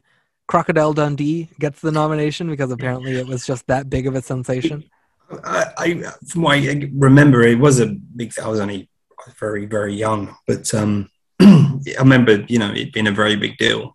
You know, Yeah, it was a big deal. I remember the, the picture, the the bus stops, the the, the poster of him, um, you know, pulling the buildings apart like he's in the jungle. You know, yeah, um, it was a very big deal. It was a massive hit. That film. yeah, you know. yeah. I think it's like Mm. one of the top grossers of the year as a Would've whole, been. like top two, I think. I think he only made uh, perhaps two or three other films uh, and retired. You know, he made so much money. Yeah, um, that's all he needed to do. You know, I think he did a Crocodile Dundee too, and um, and I remember him in he was in Flipper. They did a Oh, with Flipper, playing the guy who you know, charters out boats. You know, um, but that's that's all he needed to do. You know, I mean, he's he's, he's a you know apparently so. Yeah, his limits. You know, he's not going to shake the world as, as, a, as an actor. He can sort of uh, play a certain part well, and that's all he needed to do. so, yeah. Um, And then you also have uh, My Beautiful Laundrette, Platoon, Yeah. and Salvador are the other original screenplay nominees here. Uh, yeah, I, I mean, I haven't seen all of these, but I would say this this movie would have been a a very deserving nominee here. It's a very strong screenplay, Yeah, and it would a have strong been. one. I mean, uh, I know that My Beautiful Laundrette. That's quite a, um, a big deal. You know, the, even even today, you know, it's it's, it's um, given its subject matter. Yeah, Um, you know, it, it's uh, I can I can appreciate that one, and you know, in Platoon and Salvador. I mean, given his due uh, uh, Oliver Stone, I mean, it's quite a feat to do those two films um, within you know within a year. Um, Yeah. particularly Platoon. I mean, it's um, credit where credit's due. It is a um, a terrifically well made film, uh, and it's and a pa- still a powerful film. You know, and I watched it not long, long ago, and um, you know, Willem Dafoe's terrific in it, and Yeah. Charlie Sheen, and and um, um, there's the other sergeant. You got uh, the, Tom Berenger. Tom Berenger, thank you. Yes. Uh, what, yeah, what what performances, you know. um, no, everything's about it is it's very uh, authentic feeling, you know, and, and of course, I guess he went through that as a uh, you know Yeah. in, in real life. So um, fair play, you know, it's um powerful film. Um, so yeah, it's quite a packed year in terms of screenplay. The the some tough films. I can understand why perhaps other films were chosen over it. Um, Yeah, I think it, it just it was probably like this and Blue Velvet and Yeah. My Beautiful Laundrette uh, and I guess Salvador were like those Yeah. for the other slots and just uh, this one and Blue Velvet. I guess yeah, pulled the short straw. Um, yeah. Someone someone had to lose. yeah, yeah. That'll happen. Um, yeah, I do just want to touch on because we mentioned the uh, uh, Phil Collins song. Uh, Oh, yeah. the, the original song lineup this year. You get uh, the winner is "Take My Breath Away" from Top Gun. of course it is. Yeah. You also get uh, "Glory of Love" from the Karate Kid Part Two. Oh yeah, yeah, yeah. Uh, "Life in uh, Life in a Looking Glass" from "That's Life," the uh, uh, Blake Edwards, Jack Okay. Julie Andrews movie. Is that a Henry Mancini song? It Uh, sure is. Um, There you go. Uh, somewhere out there from an American Tail, and yeah. uh, the coolest one here, Mean Green Mother from Outer Space from Little Shop of Horrors, Little Shop of Horrors. Oh, which is such a Oh. cool, it's such a Yeah. cool nomination. Um, Um, I, yeah, actually, out of all the songs, actually, that's, that's probably a good one to nominate. yeah, Um, but um, no, no, that's well, that's fair enough. I mean, it's I, I don't know all the uh, all the all the songs. I mean, I know the films they're from, but I don't know the um, uh, American Tail and, and everything. But um, Yeah. it's a shame uh, with Collins because Collins would. Um, did he win for Tarzan? Did he sure did. Yeah, Yeah, yeah. So that's a weird some- one. Yeah, yeah. But I'm, I'm glad he, he got some kind of recognition, if perhaps not for the right Yeah. film or whatever. Yeah, I can't, Yeah. can't say. But um, but yeah, the, the important thing is the, the songs there in the film. So it's um, that's the important thing. Whether it wins awards or not, you know, it's, uh, Yeah, of course, of course. you uh, anything else about the Oscars? Really? I mean, we can. Uh, there aren't really all that many. Like we talked about supporting actress. We talked about Yeah. like editing. I guess. I, I mean, this Yeah, is a good category for editing. Platoon wins. You also get Aliens, Hannah and her sisters, The Mission, and Top Gun. Those all make sense. Probably more so than Mona Lisa. I suppose I could talk about the the score uh, just briefly. Oh yeah, Michael- it is a good score here. This is yes, Michael Kamen, who um, you know he owned this decade with uh, scores. You know, he went on to do um, obviously Lethal Weapon and Die Hard, and you know some some really terrific um, scores. And uh, he does some very nice variations of the title track Mona Lisa. He does a nice string version of it when they're just sitting in the car looking at the streetwalkers, and and he and that's when he says, "Oh no, you're you're not a night nurse, you're a lady," and it's a beautiful uh, underscore version with just strings that I guess Michael Kamen would have arranged, you know. Um, but he was good, and he's good at all the sort of threatening music, you know, the, the the suspenseful music. He was good at. You can hear, you know, bits of Die Hard, you know, that sort of uh, things. Yeah, so, certain composers have their, um, Motifs, yeah. The, the Yeah, they're- they're- they're motifs. Back on, yeah. you know, when you when you when you listen, you think, oh, that's you listen to it's a film, you know, John Williams. You go, oh, that's Star Wars, or that's Indiana Jones, you know. Yeah, and- things in it. And it's a bit it's a bit like that with with him. You, know, you can hear me like, oh, that's that's from this. That's you know, Robin Hood, Prince of Thieves, a little bit. You know, Yeah. the, the the sort of um, arrangements of certain things. And uh, no, he's he's, he's great. I, I I think he was quite underrated composer actually. Um, he's been he died quite young actually, didn't he? Oh, I I don't know that much about him, but Oh, uh, he's um, yeah, he did. I think he died um, quite young. 'cause he, he did uh, um, as I say, all the Lethal Weapons and Die Hards and things. But he he, he um, yeah had quite an accomplished career uh, as a as a composer. Um, I think obviously he co-wrote the mentioned Robin Hood. He co-wrote the Everything I Do, Bryan Adams, oh yeah, which ruled the charts. So that must have made him a few bucks, you know. I think he got nominated for that. It- yeah, yeah, I suppose he did. Yeah, I don't know if it won, but I, I don't think Um, it did, but I don't remember what it lost to. It- it was massive. over here the song was like number one for like 14 weeks Yeah. it was just every i think that's what stopped me listening to radio in the end everything's like oh no and it wasn't like it was a short song you know he just the intro went on for ages and oh yeah, things and, and then i think like a year later another Costner thing the bodyguard um oh yeah. and all it that just- Whitney. uh, you know, again, multiple weeks at number one. It's just like, who's buying this bloody song? Yeah, give us a break. But um, you know, you can't help what public like, I suppose. You know. yeah, yeah. This is a good score. It's this is also an interesting score category because uh, Oh yeah. Herbie Hancock ends up winning for Round Midnight, even though Nice. like there is there is actual score to that movie, but like a lot Yeah. of that win is like, well, he's a talented, like, guy, Herbie. Uh, yes, we like. Herbie Hancock, and we like the jazz that's performed on screen. Yeah. So it's a a little bit of a award more for that. Yeah. than for the I, I, appreciate that. I like Herbie. Yeah.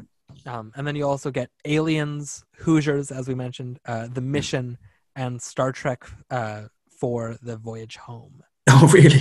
Yeah, yeah, yeah. No, be the mission. Oh man, that that is a soundtrack. Yeah, the- Ennio- the Morricone score. I haven't uh, seen the movie, but I've heard the score. Oh, please add it to your list. I will. Yeah. You you you will not be disappointed. You know, I will don't- definitely I check- say. I, I do want to check it out. I have heard. Um, and I'll I'll try and track down a copy of Hoosiers so we can swap notes. Sure. Yeah. That's our that's our homework to- after this. Yeah. Yeah, you know, I mean, Star Trek Four. I, I do. That was out of all the Star Trek, That's probably the most fun one, I suppose. I, I'm not a Trekkie uh, uh, fan, but I, I do like some of the films. The Wrath of Khan is a, is, a, is probably the best one Yeah. they made. Yeah. Um, but this is the, the one where they go back in time and save the whales. Wasn't it? I'm pretty sure. Yeah. I think it's. I think this is yeah. the Save the Whales one. It's a very light film, from what Yeah. I remember, and um, you know, harmless enough, I suppose. But uh, Yeah. Um, so what one that year? Sorry, was it uh, uh, around midnight. Round Midnight? Yeah, Yeah. And like Yeah. from what I remember, I think like there was enough of an not a not a full on outrage, but there were like enough people that had pause for that win of like, is this you know uh, what are we constituting score that like Yeah. from there that's when they instituted the rules of like it has to be X Half an hour? like yeah it has to be this amount of uh, actual original composition yeah, has to ha- take up this like X percentage of the film itself yeah. blah blah blah That's fair yeah enough. like i think a lot of that comes from this particular this film, yeah, Yeah. yeah. No, that makes sense. Yeah, just Uh, about squeezed in. Yeah. Do you have anything else to say about this year's oscars or do you want to move on to our final segment Um, no, I think we I think we covered them all. Um, Okay. yeah. so in your uh, fantasy world where you get to pick all of the nominees which uh what nominations would you have given mona lisa Ooh, um, well, we've already got Bob. I mean, uh, we have to fantasize that one, but um, yeah Cathy Tyson definitely, and, and definitely Michael Caine. I mean, that's a yeah shoe in. Uh, uh, Neil Jordan, you know, directing and writing. You know, I mean, and and picture. Uh, it- you know, uh, having watched it, uh, it's to say last night, it just um, it stays with you. You know, and I know it's obviously we're talking about it. I know I, it was with me today for this podcast, but um, it- you know, it's it does affect you. Uh, uh, you know, if a good film should make you think about it long after you've watched it. yeah Um, and I think this is um, perhaps one of them. So yeah, they're definitely the, the top categories without a doubt. You know, um, I think um, you know when we, as we mentioned, score and um, what the hell, score, cinematography, editing. Let's put them all in there. You know, Yeah. yeah i i agree this is this is a this is the top 10 of the year for me like Yeah. i, I really did enjoy this one Oh, I'm glad. You know, I'm. I'm, I'm, I'm pleased. It's um, have you have you ever had a uh, one of these low nominee uh, podcasts where you had to watch a film and you and you and it didn't live up to your? I, I've had I've had a few. Um, one that like it was it was a rewatch for me, but it didn't live up to uh, like American History X was one that I I didn't. Oh yeah, yeah. I like- I I- seen that for a while. I really like Norton in it, but I think the rest of the movie didn't live up to what I remembered. Yeah, I think I'm with you there. It's it's he, he's incredible in it. Um, but from what I gather, there's a lot of uh, behind the scenes meddling in Yes. it. You know, Yeah. he's um he was obviously quite famous. The battles going on with the director, uh, the Tony Kaye. He's a bit of a nutcase. Yeah. no, not a bit of a nutcase. He's a total nutcase. Yes. Um, Um, yeah, I agree about a lot of those. I, I think it's Yeah. the top ten of the year. It's the best picture. Uh, Yeah. I don't know about director, but I would at least heavily consider it. Hoskins for sure. Cathy Tyson. I would put her in lead, and yeah, I would Mm. Yeah. her. Uh, original screenplay. editing, cinematography, costume design. I really like the costumes here. Like I said, I think Yeah, you said yeah. that would have been a really cool It would have been nice. Yeah, contemporary nomination. And yeah, Yeah. score, why not? Let's throw it in there. yeah, yeah. No, it's it's, it's uh, oh, and song, of course. Yes. Yeah. The, the, You know, they the get Phil Phil up there. Phil Collins, he deserved it. You know, For sure. so, Yeah. yeah. So, uh, well, let's hope that uh, alternate universe is out there, and Let's hope so. Yeah. and and they're, and they're up there. You know, alternate versions of themselves winning and giving great speeches. You know, so For sure. yeah, Yeah, I think that'll do it for this conversation. Thank you again for coming back on. I had a lot of fun with this one. yeah. No, me too, mate. Thank you very much for having me back. Uh, it's a real pleasure, and um, you know, I hope to do it again if you get stuck. Oh, yeah, absolutely. Please, You're more than welcome to come back on whenever you, want. You've got quite a few to go. Yeah. What Oh. number are we up to now? Uh, this is like 41 out of 262.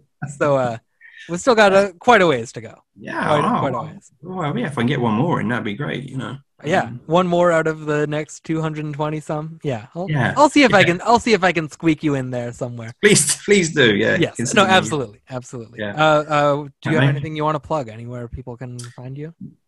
Um, well, we can find me on Instagram, but it's it's. I mean, I'm not a, a, a, a film account per se, but um, no, I need to. Uh, I think I said last time I need to set up a Letterboxd or something, but uh, Yeah. I still haven't got around to. it, I'm afraid, mate. Sorry. um, but um, I'll just plug you again instead. You know, lone Yeah. acting nominees and fuck it, dude. Let's go bowling. You know. Yeah, yeah. You can find this show on Twitter and Letterboxd at Lone Acting Noms and on Instagram Absolutely. at the Lone Acting Nominees. That'll be for this episode. Thank you for listening. Mona Lisa, Mona Lisa, men have named you. You're so like the lady with the mystic smile. Is it only cause you're lonely they have blamed you for that Mona Lisa strangeness in your smile? Do you smile to tempt a lover, Mona Lisa? Or is this your way to hide a broken heart? Many dreams have been brought to your doorstep. They just lie there